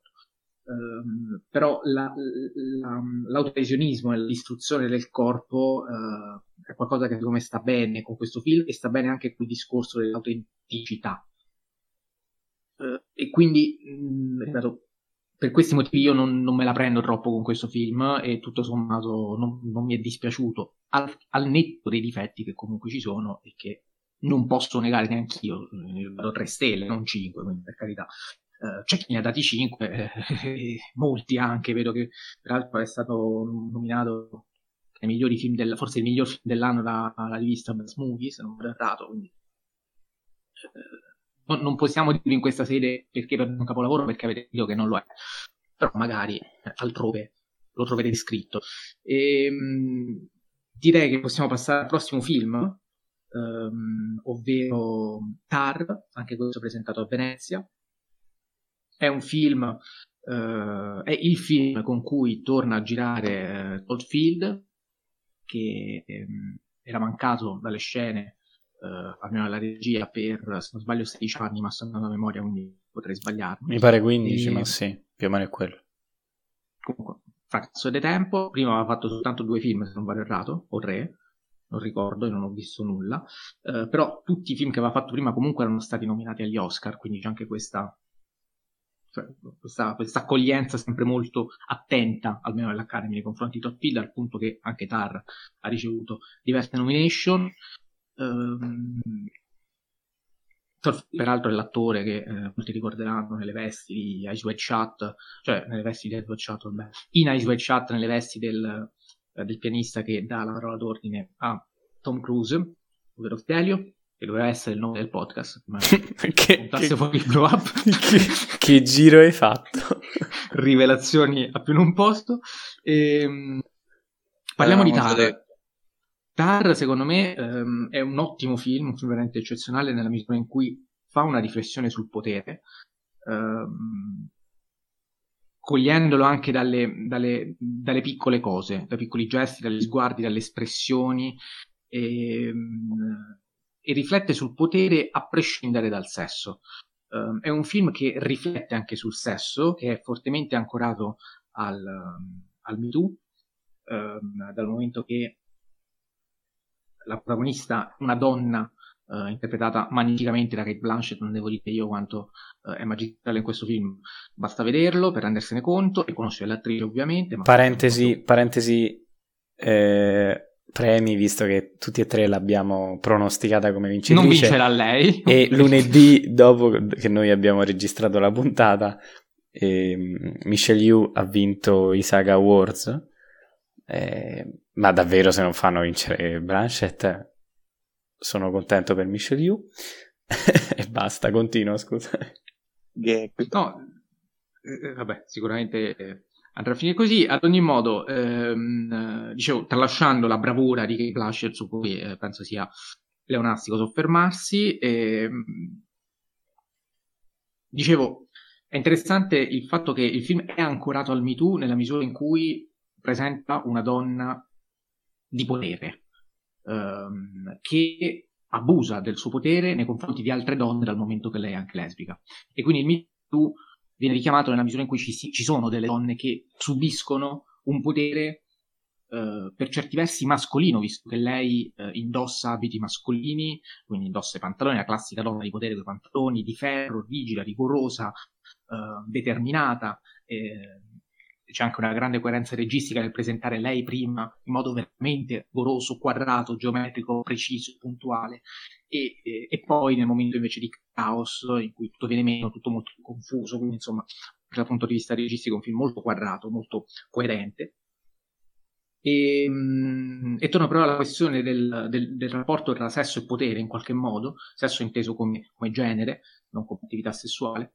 Ehm, il film sembra volerci dire, a mio avviso almeno, e qui le interpretazioni sono molteplici, eh, Lucia, la nostra cara cinefila anonima, ad esempio, ne ha un'altra. Eh, sembra volerci dire che l'esercizio del potere, che è storicamente stato esercitato dall'uomo, è eh, visto come, eh, l'esercizio del potere inteso come abuso del potere, è visto come eh, mascolino, uh, è visto come un qualcosa che appartiene a, all'essere umano maschio, all'anerandros e non all'anthropos, quindi all'essere umano, um, e um, quindi per cui quando qualcuno esercita il potere in quel modo, lo esercita in modo maschilista. Um, il fatto che qui ci sia una donna ad esercitare il potere in quel modo, a mio avviso, vuole suggerirci che il potere non si esercita male se si è uomini, il potere si esercita male, o comunque si, si rischia di esercitarlo male, quando se ne ha troppo, a prescindere poi dal sesso. È come se, qualora le donne avessero storicamente avuto il potere, quanto ce l'hanno avuto gli uomini, anche loro, alla lunga, alcune di loro, per carità di Dio, perché non è che tutti gli uomini di potere ne hanno abusato, però anche alcune di loro ne avrebbero abusato ai danni di qualcun altro. Um, e quindi mette il potere davanti al genere ed è una cosa molto coraggiosa che in realtà c'entra molto poco col MeToo, cioè parte dal MeToo per fare il giro inverso e in qualche modo rovesciare la riflessione. Uh, e quindi siamo sicuri che chi abusa del potere lo fa soltanto perché è maschio? O forse chi abusa del potere ne abusa perché a un certo punto il potere dalla testa a chiunque, a prescindere dal genere? Um, poi questo film però chiaramente, adesso perdonatemi la parola perché sarebbe stato irricevibile se ci fosse stata una donna eterosessuale che esercitava, abusava del proprio potere nei confronti di uomini come vittime. Ai tempi attuali sarebbe stato poi preso il film come un sovvertimento del MeToo, sarebbe stato preso come un film anti-MeToo. E questo È stato comunque preso essere... come anti-MeToo. Spoiler. Però se, se, fosse stato così sarebbe stato proprio palese. Uh, viene considerato invece un film pro-MeToo proprio perché le donne sono vittime. In realtà, secondo me, non è un film né pro né contro MeToo, cioè un film che prende il MeToo e ne parla, e, un, e ne parla facendo un discorso diverso, eh, ancorato alla contemporaneità, però eh, ecco, sarebbe stato interessante avere la donna omosessuale, eterosessuale, la donna di potere eterosessuale, però probabilmente sarebbe stato irricevibile. Eh, farla lesbica eh, lo rende fraintendibile perché magari per alcune persone può essere considerato pro MeToo e quindi a parità di fraintendimento tra il pro e il contro, meglio il pro. Quindi è una cosa che accetto, va benissimo, però eh, ecco, questo mi sembrava mi è sembrata una cosa assolutamente interessante e coraggiosa anche per certi versi, la tra parentesi paraculata, delle donne ancora come, come vittime. Um, non è una paracuta, ripeto, è forse anche una necessità. Uh, detto questo, sono curioso di sentire. Uh, ah, forse qualche difetto c'è nella parte finale in cui un pochino si. Come si perde lei, si perde anche un pochino il film. Cioè, un, un po' di consistenza forse viene, viene meno. E quindi la scrittura tende un pochino a indebolirsi. Uh, almeno dal mio punto di vista, ci sono alcune cose un pochino. Le, le, parti un po' ehm, come dire, della, della sua psiche che comincia a deteriorarsi. Sembra anche molto lungo questo, quindi forse uh, diventano eccessive. Uh, Jacopo. Sì, su questo è, cioè, è interessante perché, ah, come hai detto tu, all'inizio eh, lei è molto precisa, determinata, eccetera. La regia eh, la segue per com'è, quindi la regia è anche molto pulita, molto asciutta. Le scenografie c'è spesso l'uso del bianco, eccetera. Poi man mano, la, sia la regia, il montaggio, che diventa sempre più eh, dinamico. Il sonoro anche, visto che all'inizio eh, sentiamo note di musiche su un piano, sentiamo lei che eh, si ehm, fa le prove con, con l'orchestra, eh, sentiamo dialoghi, poi il resto è tutto silenzio. Eh, spesso lei è in macchina e non si sente nulla di ciò che è fuori eh, invece man mano il film ehm, esplora anche i suoni della città perché, perché tutto diventa più caotico, eh, tanto che poi nel finale lei cambia addirittura paese e si va forse nel paese più caotico del mondo, cioè l'India, mi pare. Ehm, in cui Indonesia forse. È Indonesia? Ok, comunque ehm, la questione è che eh, tutto esplode, quindi lei in modo incontrollato, la regia, il sonoro, eh, tutto, la recitazione, eccetera. Eh, però questo è un fenomeno graduale il film è molto lento, molto. Ehm, secondo me è un film davvero molto particolare per i temi di cui ha parlato uh, Mattia e ora ci torno subito. Ed è un film che avrei voluto rivedere. Il problema è che è davvero lungo e anche pesante. E, ehm, no, dai, ti è pesato? Un po' sì. Cioè, è lungo, è lungo, però a me, per esempio, non è pesato per niente. E, ehm, no, mi è, più che pesato, ehm, ho rosicato perché nel finale invece è, ehm, è tutto molto più approssimativo e in uno schiocco di, di dita finisce. Ehm, ho letto su Cineforum, non ricordo chi, ehm, che ipotizzavano proprio questa come una, una sorta di... Eh, cioè non so se è stato scritto proprio, però leggendola mi è sembrato di capire che tra le righe ipotizzavano che Tar sia proprio una sorta di, eh, di opera monumentale, quindi molto lunga, molto solenne, ehm, che poi però rimane quasi incompiuta alla fine, che quindi si scardina e si va a finire e poi boom, finito. È interessante come, ehm, diciamo, come, come interpretazione, però il problema è che secondo me dura molto, davvero tanto, e poi il finale invece, dal mio punto di vista, è un po' approssimativo. Detto questo, è, è proprio la questione sul potere che, che, è al centro del film, e ne parlavo anche con Mattia, visto che secondo me qui il confine è molto, uh, molto sottile, nel senso che eh, chiaramente si parla del potere a prescindere dal genere di chi lo eh, perpetra, e, ehm, visto che il potere, insomma, è il sistema gerarchico che, che, che, che diciamo, che, viene di conseguenza, diventa anche una specie di spada di Damocle per chi appunto eser- esercita questo potere. E, ehm, è interessante che quindi al potere ci sia una donna, ma che comunque il sistema continua a rimanere patriarcale, questo è vero. E, ehm, anche se non sempre secondo me è chiarissimo, infatti vorrei proprio rivederlo per, per capire se Todd Field addirittura forse ci sta dicendo ancora in modo più eh, eh, diciamo più concreto rispetto che alle parole di Mattia, cioè che è come se noi tutti avessimo proprio assorbito in noi i modi e gli strumenti sociali che vedono nella figura del potere la figura di un uomo, a prescindere.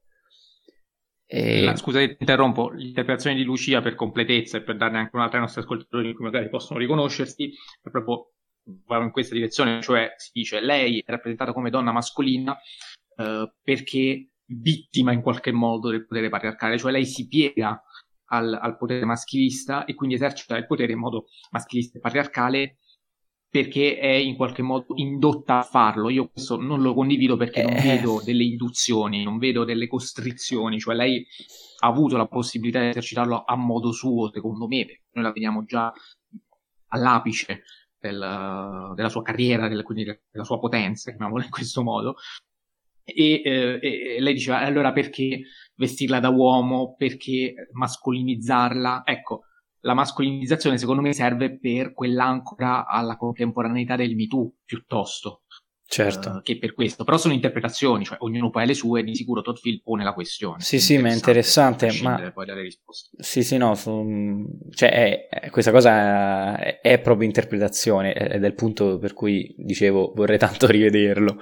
Um, c'è anche il fatto di che quando sei al potere chiaramente lei è costretta a fare delle scelte come quella di cambiare il vice direttore del, dell'orchestra, o il, non mi ricordo, il coordinatore, non ricordo di preciso il ruolo, e deve fare delle scelte prevedendo la percezione che quella scelta avrà e le conseguenze che quella scelta avrà su tutti quelli sotto a, a lei.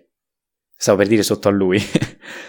ehm, e quindi il modo in cui eh, Noemi Morlan, tra l'altro, interpreta la sua assistente, e lei non può, o comunque non si sente libera, al, proprio da, da, da, da capa di tutti, a scegliere la propria assistente, anche perché è lesbica, e perché ritiene che scegliendo lei ci sia da parte del pubblico e da parte di eh, giornalisti, bla bla bla, il sentimento che lei abbia fatto una scelta eh, privilegiata, diciamo, privilegiando appunto la sua assistente, con cui potrebbe aver avuto rapporti sessuali.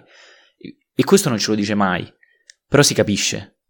E quindi devo dire, sono d'accordo con, con Mattia, questo è un film che mi cresce sempre di più e che vorrei rivedere nonostante appunto i, eh, secondo me, ma non, non, è un problema, è semplicemente la mia percezione di, di durata del film. Aggiungo ehm, che all'inizio del film, nella prima parte, c'è, un, um, c'è una sequenza in cui lei sta, sta, facendo lezione a dei ragazzi eh, forse meno centrale rispetto al film, rispetto a tutta la questione di potere, ma è interessante capire come eh, Todd Field parla dei, diciamo, dei Justice Warriors, dell'etica dell'arte che ehm, si, ehm, eh, si, sentono eh, in potere di dare giudizi sull'arte di determinati artisti a seconda della politica di questi artisti. E quindi tutta la questione del cancel culture,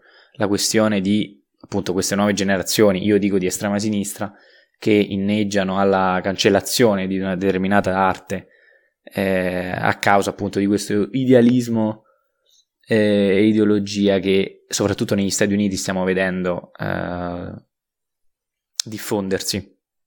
E, e chiaramente davanti a questo film, almeno da, da quello che mi è parso di capire dalla critica americana, hanno voltato lo sguardo su questo film, hanno guardato altrove e hanno detto ok, candidiamo la bravissima Blanchett e basta. Comunque, da rivedere, grande, interessante film. Il prossimo e ultimo film di cui parliamo nell'ambito dei festival, perché è presentato a Venezia, è Gli spiriti dell'isola eh, di Martin McDonagh, è una commedia nera ehm, scritta e diretta dal regista irlandese, è irlandese giusto perché torna sì, nella sì, sua sì. Irlanda, eh beh. immagino eh, e, e, e, mette in scena un po' un teatro dell'assurdo che in quanto tale, come al solito, non, non mi convince mai fino in fondo. Eh, queste per, più per questioni di, sensibilità mia, credo. Ma punto. è il bello del teatro dell'assurdo. Eh, appunto, naturalmente. Um, ad un modo è un film intelligente, uh, nel modo in cui secondo me riesce a creare conflitto all'apparenza uh, insignificante, anche piuttosto sterile, basato sul nulla, su una persona, un'amicizia storica, uno dei due a un certo punto si stufa, si, si accorge di perdere tempo, è, è stufo dell'altro e decide di non avere più rapporti con lui. Uh, e, e questo è assurdo. Ancora più assurdo poi diventa il fatto che ogni qualvolta questi prova a rivolgere la parola, lui si aiuta un dito. Uh, la rama è questa, eh, ragazzi, cioè, non c'è bisogno di dire molto altro.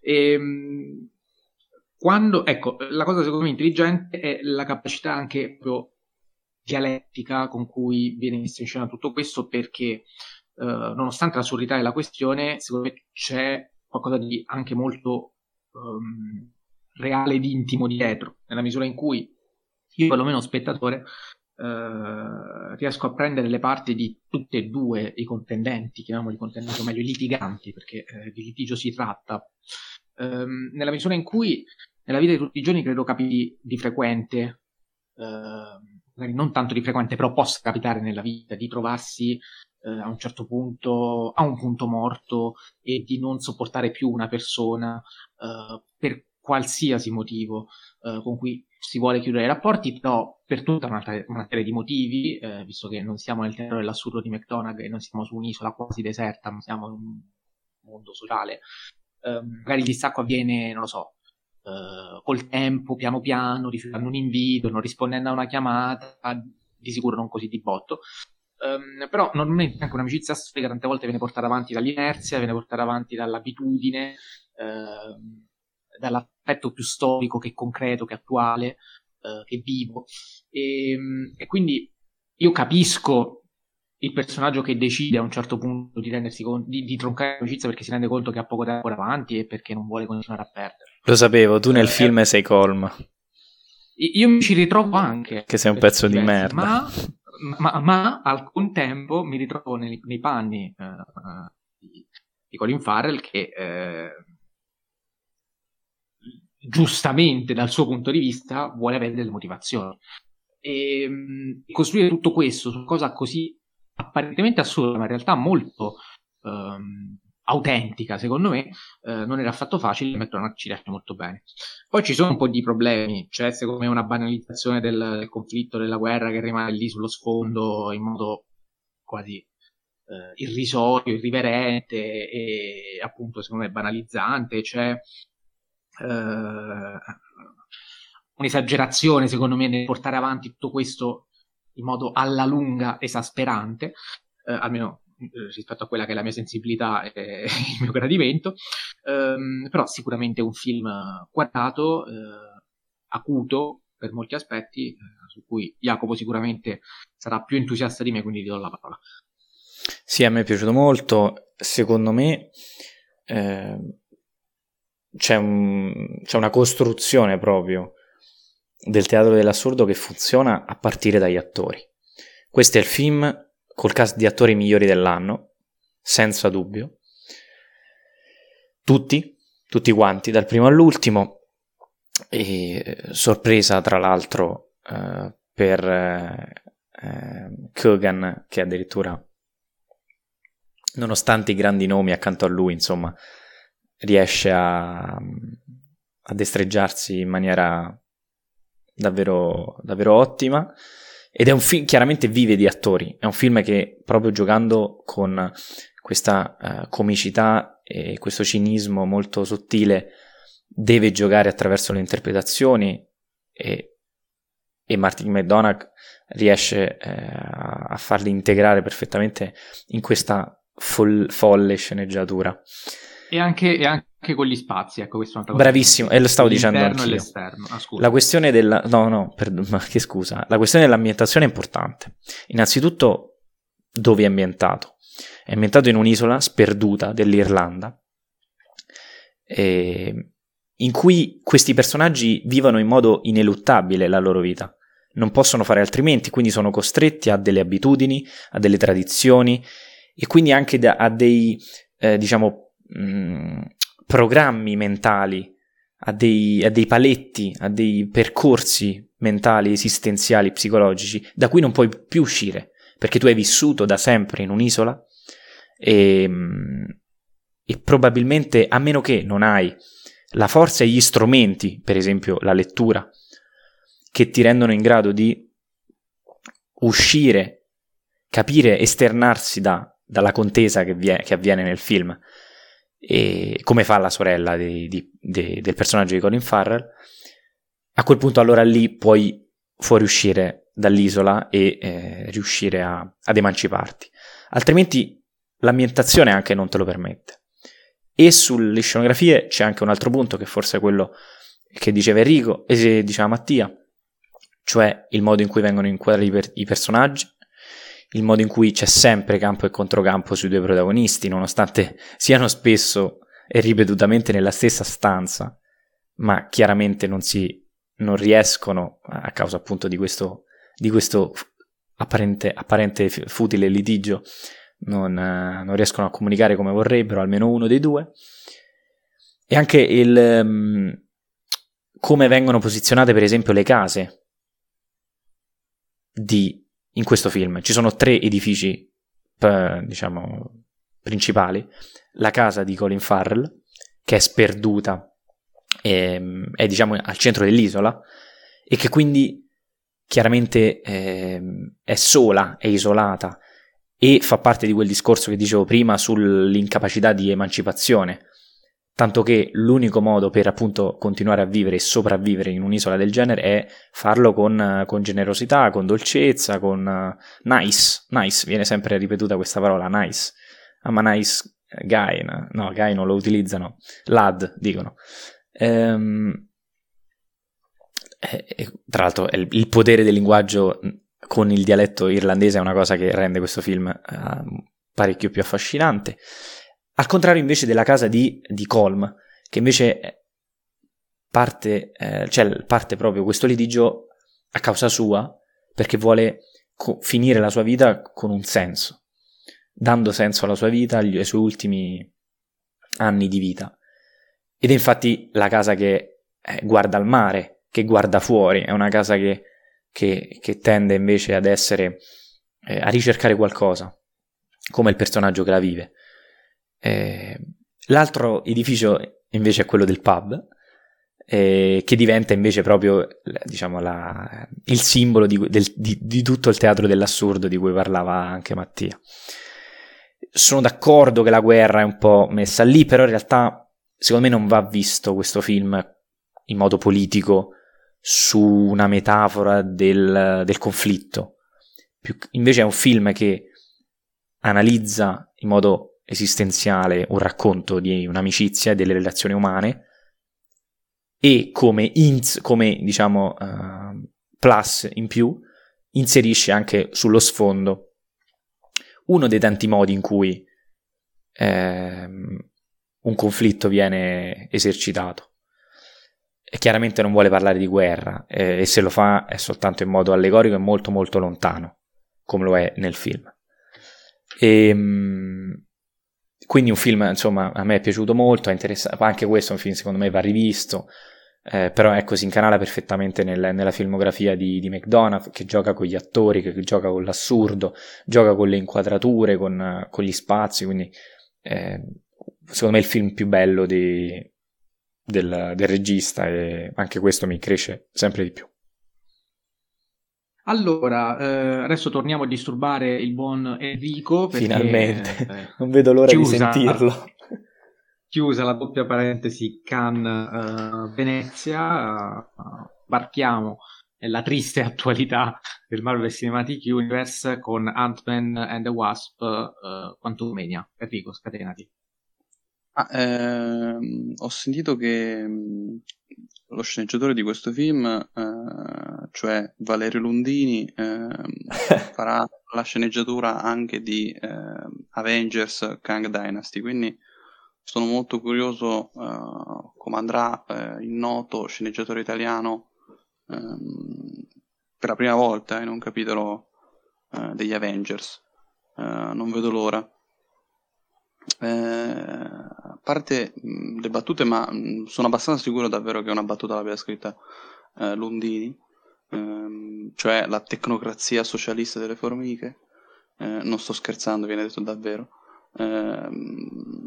È, è, uno dei momenti più ridicoli, ehm, ma allo stesso tempo divertenti e what the fuck eh, de- che io abbia mai visto in vita mia, cioè eh, nessuno si aspettava in quel momento uno spiegone in cui si spiega la tecnocrazia socialista delle formiche. Ehm, e, e, quindi eh, cosa succede?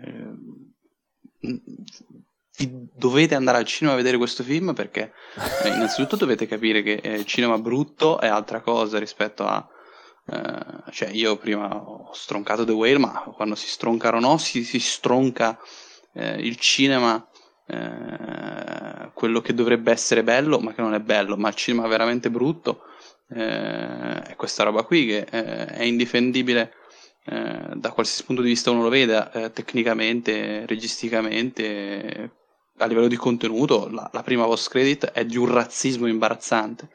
Eh, non, non, ci si crede che abbiano pensato e diretto una, una, scena in quel modo e non si sono chiesti neanche un secondo questa cosa può apparire razzista Uh, io non ci credo che la Disney, che è sempre così politicamente corretta, non, non si accorta del razzismo imbarazzante e imperante di quella scena. Credici, eh. credici, anzi loro sono contenti perché hanno messo il nero e quindi stanno a posto. Cioè, no, no, non è, non è, no, no, no, la prima post credit non è, non è così semplice perché sai com'è.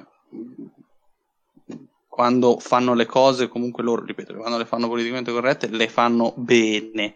Eh, tra, tra, virgolette si intende, eh, cioè nel senso che eh, sono inattaccabili dal punto di vista della forma. Ehm, purtroppo eh, eh, qui invece la forma era veramente deprecabile nella prima post credit ma al di là della prima post credit su cui voglio proprio la, mh, mm, non, non, mi voglio soffermare eh, il film è proprio un disastro da, dal primo minuto sino all'ultimo eh, innanzitutto nei primi 15 minuti c'è la parola regno quantico eh, ripetuta credo eh, 50 volte non, e non esagero. Ma in quale universo? Eh, cioè? Cioè, viene ripetuta una volta in un, cioè 50 volte nello stesso universo o una volta no, in 50 no, universi no, diversi? No, no, proprio le due parole regno quantico. Sì, era cioè, una battuta uscita male, dico. Eh, mi dispiace. Ehm, viene detta 50.000 volte. A un certo punto io ho detto, a, a, con il mio amico, ho detto, eh, io mo eh, mi metto a contare quante volte lo dice. Da quel momento lì no, l'ho contato due volte e poi non l'hanno più detto. È stato tristissimo. Ma se l'avessi contato all'inizio, chissà che numero sarebbe uscito fuori. Ehm, c'è un film, è un film che eh, copia a, ai limiti del plagio eh, Star Wars in un modo imbarazzante, ma non si cita solo quello, si ruba un po' da tutto, ma quello ci sta, non è un problema, il problema è che lo si fa malissimo, eh, ma proprio male, male, male. Eh, c'è il cameo di Bill Murray che eh, è d'un volgare che la metà basta, ma vabbè. Eh, cioè è quel volgare che non ti aspetti da un film come questo. Eh, ci sono problemi, secondo me, di sceneggiatura abbastanza gravi, ma di ogni tipo, cioè sia di continuità nel, nel mondo, sia perché la tecnocrazia socialista delle formiche è diventata letteralmente la cosa più potente eh, anche al di sopra di Thanos, eh, cioè da come è spiegata sembra veramente la cosa migliore dell'universo. Io a questo punto auspico eh, alla tecnocrazia socialista delle formiche, perché salverà questo pianeta evidentemente. Ehm, quindi Ehm, Ma in quale universo lo salva? Il nostro. No, no, in questo, in questo, in questo, cioè io spero, auspico che le formiche riescano a fare lo stesso ah, di quello vero. Sì, sì, sì. uh, perché, no, scusami, eh, ti perdo eh, io. Eh. Eh, come fai? Cioè, scusa, hai visto come lavorano bene? Cioè, sono avanzatissime, cioè, sono sono più intelligenti di Thanos, cioè Thanos eh, era scemo, non, faceva, non sapeva fare 2 più 2, eh, loro invece sanno fare 2 più 2 le formiche, cioè viva le formiche. Eh, poi, eh, inoltre, eh, oltre alla continuity, ci sono proprio cose di sceneggiatura stupide all'interno dello stesso film. Cioè, eh, ad esempio, il fatto che eh, Kang a un certo punto sembra che vada a prendersi il caffè, cioè all'inizio del film sembra letteralmente l'essere più potente della storia del Marvel Cinematic Universe, e poi a un certo punto eh, improvvisamente diventa un cazzaro qualsiasi che persino un raggio di Iron Man lo, lo, lo, gli sfascerebbe la testa. Eh, questo purtroppo dovete vedere il film per capire cosa intendo. Eh, e dico purtroppo lo dovete vedere perché fa schifo.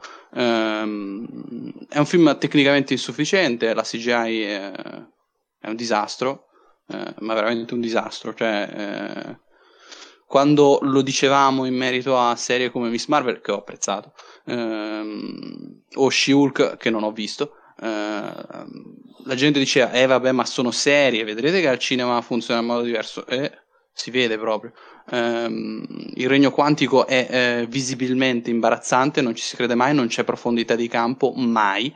Eh, e questo è un problema serissimo perché sembra eh, di vedere un tutorial di After Effects eh, di YouTube del 2011 Ehm, e questo mm, è un po' un problema eh, perché sebbene uno può non apprezzare eh, film come Avengers Infinity War e Endgame, almeno dal punto di vista degli effetti visivi erano buoni, magari sovrabbondanti sì, però pur sempre di eh, discreta fattura. Uh, poi chiaro, non arrivavamo ai livelli di Avatar, ma non è che bisogna sempre avere i livelli di Avatar.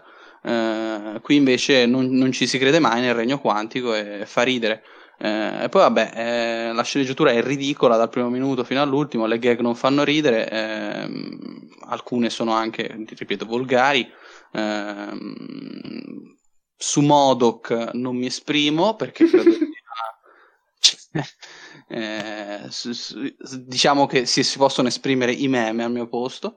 Eh, quindi ecco, se volete ridere, ragazzi, andate a guardare i meme di Modoc, eh, che è sicuramente una cosa più istruttiva e istituzionale di vedere questo abominio. Guarderò eh, i meme allora. Solo ed esclusivamente al cinema, ma magari tra 15 giorni su uh, Disney Plus, vista l'onda. Uh, mi dispiace per il flop, ma uh, diciamo che da un certo punto di vista posso capirlo perché il passaparola qui non può che non essere negativissimo. Allora, visto che eh, qui condivido ogni singola sillaba di quello che ha detto Enrico, tranne il fatto che su Modoc bisogna fermarci perché è proprio cioè, l'emblema, secondo me, del film. Tu prendi Modoc e hai capito il film. Hai capito che è un film da non vedere. E, ehm, io faccio un discorso più generale, perché, eh, ripeto, nel film condivido ogni sillaba di quello che ha detto Enrico. Questo è il primo film della fase 5 sono passati quattro anni da Avengers Endgame, uh, ci sono stati nove film da Avengers Endgame e um, questo film è sicuramente il più brutto dal mio punto di vista proprio di tutto il Marvel Cinematic Universe, però al di là di questo... Mi sa che non l'ho detto questa cosa, con- condivido. Cioè mi ha fatto eh, rimpiangere Thor Love and Thunder. Cioè, è stata una cosa un po' greve. Comunque, um, e, e, quindi secondo me, ecco, bisogna, bisogna fare delle riflessioni, um, perché dopo nove film e quattro anni, facciamo tre, tolto il Covid, va bene, 2020 non c'è stato niente, ok, um, anche se poi ho ripreso anche durante il Covid nel 2021 con Black Widow, però io vedo proprio, avverto la, la difficoltà eh, soprattutto in questo, cioè anche in Black Panther, per dire, un film che ho difeso, che a me non è piaciuto, ho preso singolarmente. Il 2? Come? Il 2, il 2, certo, sì, sì. No, specifico, Wakanda Forever. Sì. Certo, certo, certo. Wakanda Forever secondo me è un buon film, uh, però comunque nell'ambito del Marvel Cinematic Universe c'entra fino a un certo cioè non capisco guardando Wakanda Forever dove sta andando il Marvel Cinematic Universe. In nessun film dopo Endgame eh, secondo me sono riusciti a, a dare una, una direzione, ecco. O meglio, in ogni film c'è una direzione diversa. E, e, qui non c'è neanche una direzione, diciamocelo. E, ehm, e quindi di fronte a questo, eh, secondo me bisogna cominciare a tirare le somme e eh, farsi le domande e darsi anche delle risposte, perché le domande ce le facciamo dal giorno zero eh, della, della, fase 4, insomma arrivati alla fase 5, io mi, mi, mi sarei aspettato che, ecco, qualcosina, un, un, uh, che i fili cominciassero in qualche modo a, a convergere, che, che, appunto la direzione cominciasse ad esserci. Invece, invece non c'è, c'è la dispersione totale, il multiverso, uh, come temevo, eh, lo temo da tempo, sta complicando dannatamente le cose. Ehm, e, perché poi nel multiverso vale tutto e quindi tutto è giustificabile, tutto può essere poi alla fine spiegato. Ehm, va, tutte le varie scene dopo i titoli di, di prima e dopo i titoli di coda eh, sembrano suggerire qualcosa di clamoroso che però poi non trova mai una continuità nel film successivo e temo il giorno in cui in un unico film tutti questi fili eh, entreranno a far parte dello stesso gomitolo perché ci sarà il caos.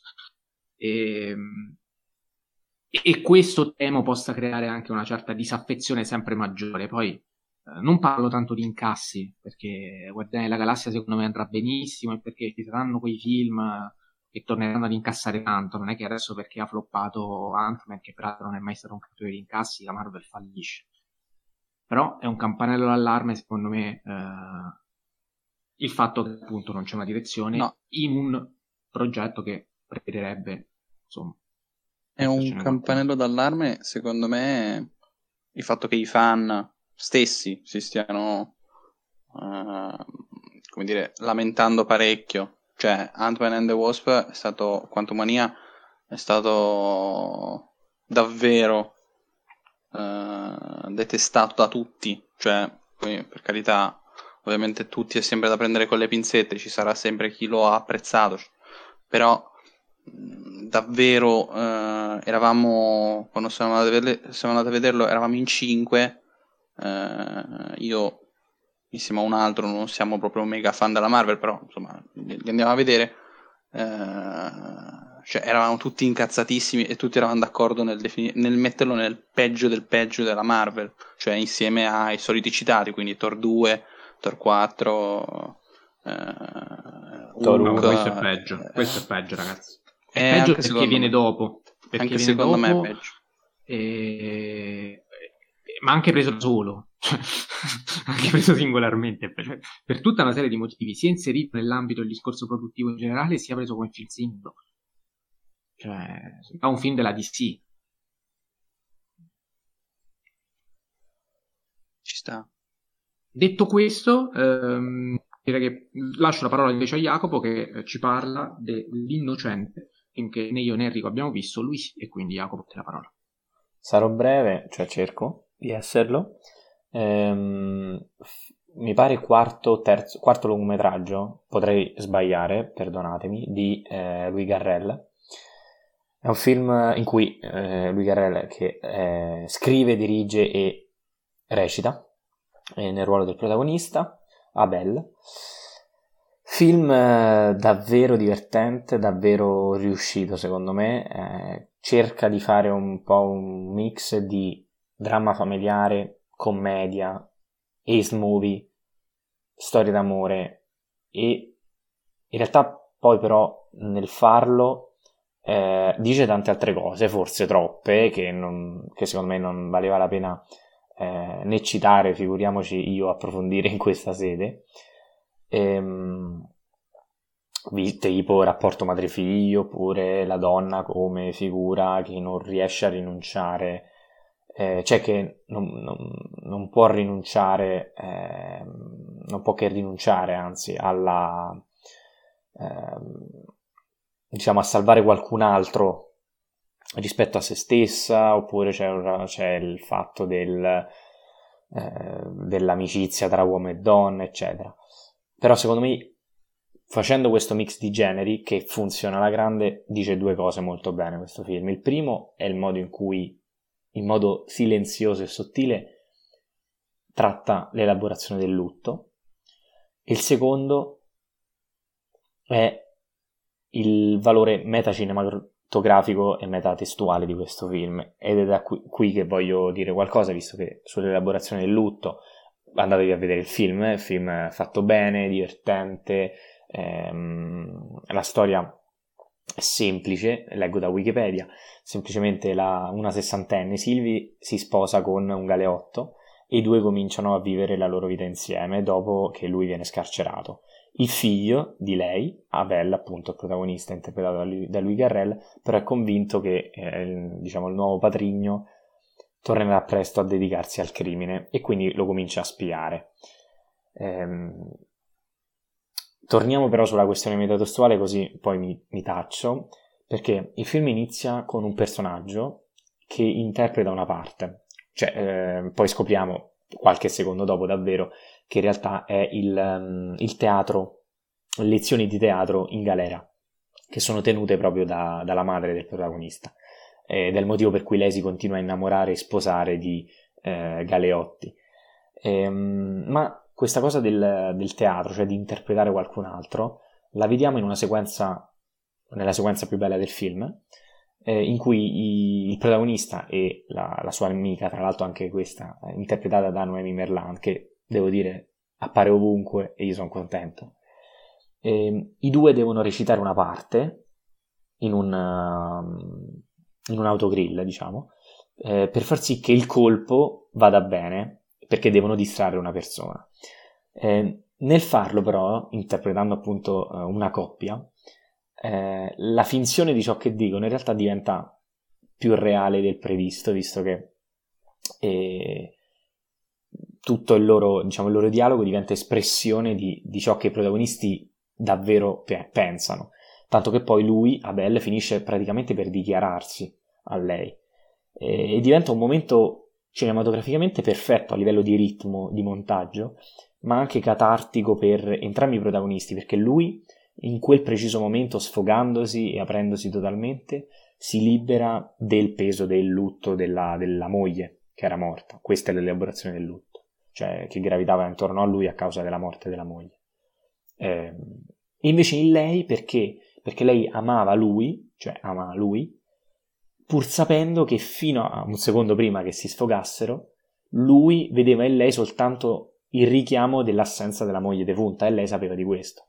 Insomma, scusate se sono stato forse troppo logoroico per descrivere questa scena, però funziona tantissimo e gli attori si rivelano attori proprio perché ne, ne esce una sequenza in cui davvero il cinema eh, manifesta il suo essere grande, diciamo, eh, condizionatore delle cose, delle persone, degli eventi, eccetera. E, e chiaramente eh, qui viene us- utilizzato il teatro, ma eh, diciamo la, l'allegoria della finzione è, è uguale. E dall'altro punto di vista è sempre il cinema a farci vedere come una storia del genere raccontata da, da mille punti di vista, visto che è un film che ha tutti i generi dentro, davvero tutti, come ho già detto, ace movie, eh, commedia, bla bla bla. E davvero secondo me consagra questo attore come lui Garrel, che non è solo un attore, ma è anche un bravissimo sceneggiatore e anche un bravissimo regista.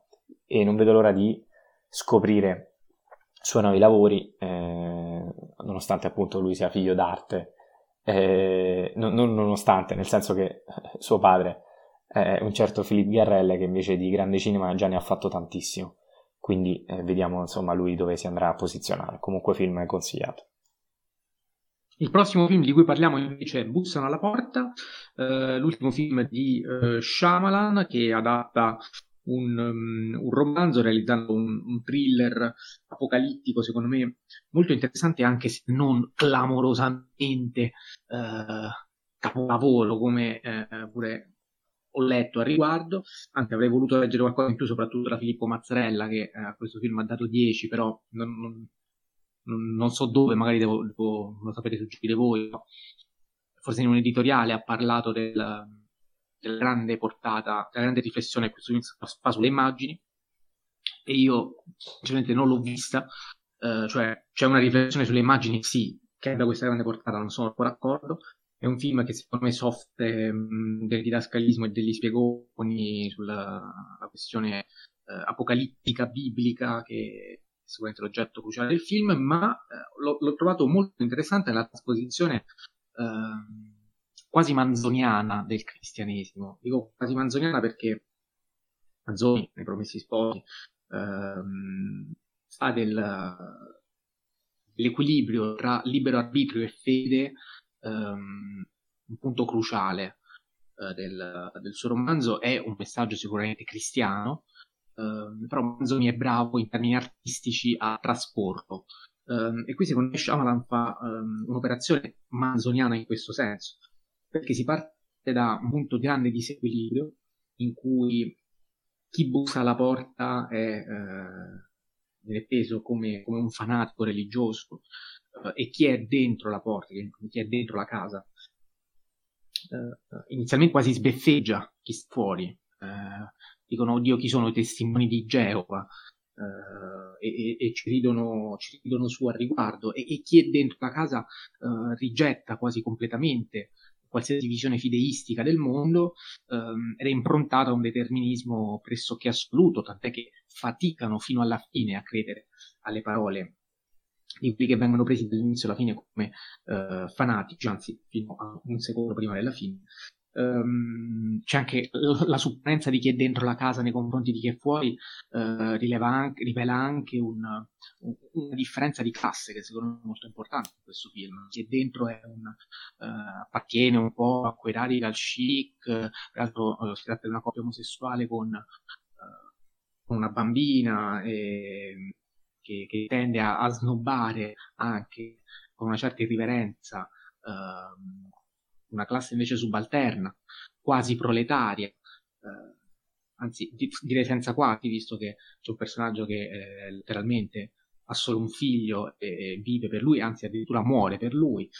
E, e quindi, dicevo, a fronte di questo disequilibrio iniziale, a un certo punto poi si trova proprio um, un equilibrio molto, molto riuscito nella misura in cui uh, c'è la comprensione reciproca, seppur di fronte all'evidenza, um, e c'è il momento in cui anche di fronte alla fede uh, l'uomo ha un margine di scelta, un margine fondamentale che fa tutta la differenza del mondo, che la fede contempla, in cui l'uomo deve sapersi muovere perché libero arbitrio è poi quello che ti impone di prendere una decisione e anche non prendere una decisione è un, a sua volta eh, una decisione. E secondo me questa è una riflessione molto interessante che Shyamalan secondo me traspone benissimo e su cui non ho letto troppo, quindi mi ci sono soffermato su, probabilmente per questo motivo qui. Jacopo? Non l'ho visto. Ah, scusa, eh, l'ho visto solo io quindi? Eh sì. Ah, lo sapevo, perfetto. Allora, eh, Jacopo, però tu hai visto After Sun, Enrico no, quindi eh, parliamo, anzi, comincia a parlare tu dell'ultimo film di cui eh, ci occupiamo quest'oggi. Sì, faccio una premessa, nel senso che questo è un film che personalissimamente non, proprio non, non, non mi piace. Finché quindi prendete queste parole come un semplice insomma gusto. È un film secondo me lung- troppo lungo per quello che vuole dire. È un bel cortometraggio, un bel mediometraggio, però insomma capite la goliardia delle mie parole. Ma non so se c'era pure un cortometraggio prima. Eh, può essere che questo film sia... Na- ah, questo è un esordio intanto. Eh, è un esordio di un lungo, però adesso verifico se c'era anche un corto. Sì, sì, sì, è un esordio, è un esordio a lungometraggio. Per me doveva essere un, un medio o addirittura un corto. Poi io non tollero che un film indipendente debba urlare. Comunque no, pare di no, me lo sono inventato io, scusate. Okay. Era qualche altro film, scusate. Odio che un film faccia vedere in modo eccessivo e forzi la sua natura di film indipendente e io non tollero più il modo di fare di, di, questi, di questi registi, mi dispiace, e vedi per esempio la fotografia, ma è soltanto un, uno dei tanti elementi.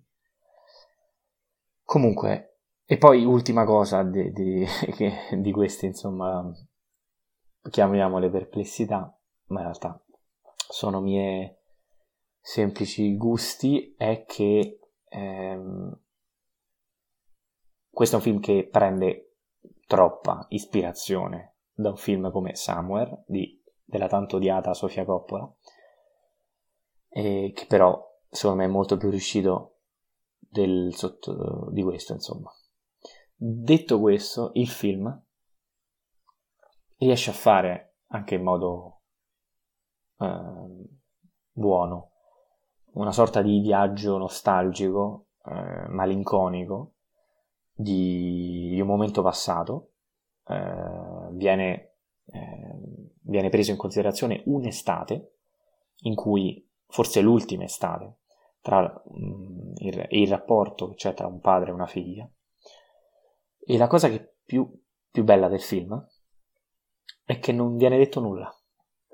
Cioè che non sappiamo se quella è l'ultima estate che hanno vissuto insieme, non sappiamo il passato e il futuro di queste persone, non sappiamo se c'è stato un suicidio come si pensa, cioè almeno io ci ho visto un suicidio alla fine eh, di, di quest'estate o comunque che non si sono mai riviste queste due persone, o forse non c'è un suicidio, ehm, non sappiamo nulla, cioè nell'effettivo. È un racconto visto attraverso i ricordi filmati e, e alcune foto su Polaroid. Ehm, ed è proprio questo racconto cinematografico che avviene appunto attraverso le sequenze di filmati vecchi che ripercorriamo questo momento uh, tra queste due persone eh, che quindi ci fanno immaginare come come forse sono stessa immaginazione quelle che vediamo, eh, cosa può essere successo a queste due persone, cosa le ha portate lì e qual è il stato il loro, il loro futuro.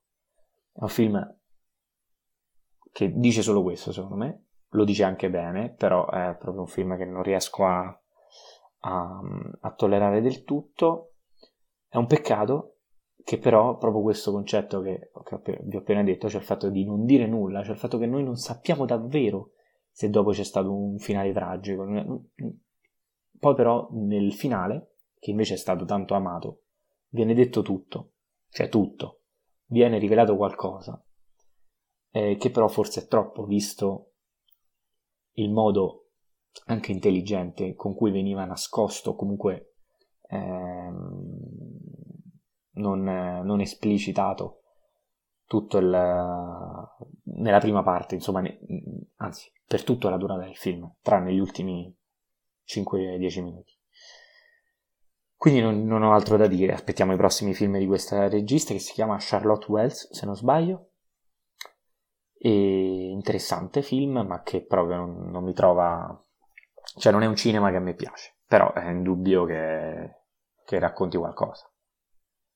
Eh, io sono, sono, d'accordo e non d'accordo, nel senso so, condivido tutte le tue parole, però a me è piaciuto praticamente, cioè la conclusione eh, sì, è diversa. Sì, va bene, cioè. però l'analisi è quella, cioè ci sta assolutamente, eh, è un film che cambia da Losing My Religion in poi, perché quando poi si canta quella canzone eh, il film prende una piega diversa, per certi versi inaspettata, sembrava stesse andando da una parte e poi va da tutt'altra, e, um, intimo, delicato, a me sinceramente non, non dà così fastidio come dire, uh, il filtro Sundance non ti dà fastidio. Esatto, non... a me sì. tra l'altro sta... per questo tipo di film ci sta bene, nel senso... È quello che mi fa incazzare. Forse lo richiede, sì, lo sì, richiede. Sì. Non, non, riuscirei a immaginarlo con un filtro diverso.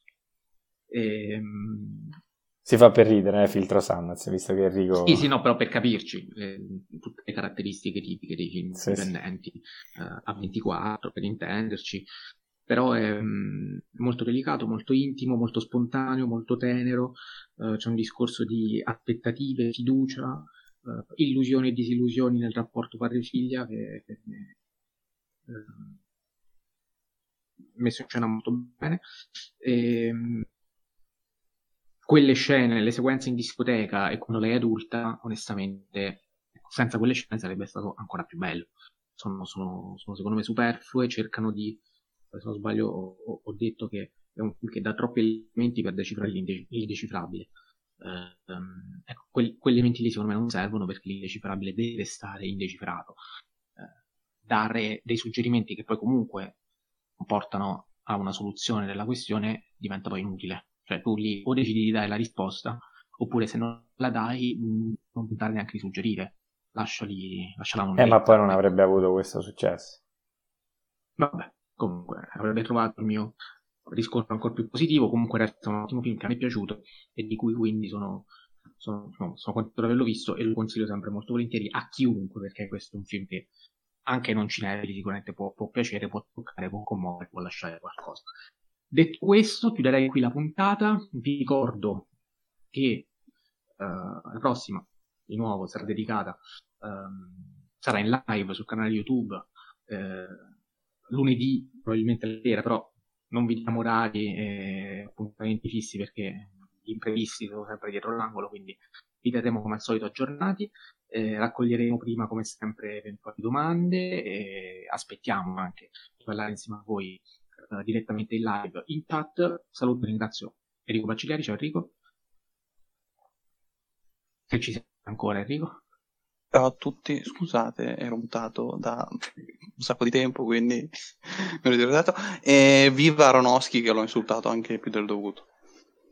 Saluto e ringrazio Jacopo Castiglione. Ciao Jacopo. Tanto nessuno arriverà fino a questo punto per, per sentirti eh, lodare il povero no no no, no no chi vuole parlare di After Sun chi vuole sentir parlare di After Sun sì dai ok comunque ciao a tutti grazie e viva Fellini sempre. Naturalmente. Sempre saluto e ringrazio tutti voi per l'ascolto e come sempre potete seguirci sulle nostre pagine Instagram la mia Stale K con la di Jacopo Cinemadoc con la di Enrico Enrico Baccigliati noi ci sentiamo il prossimo lunedì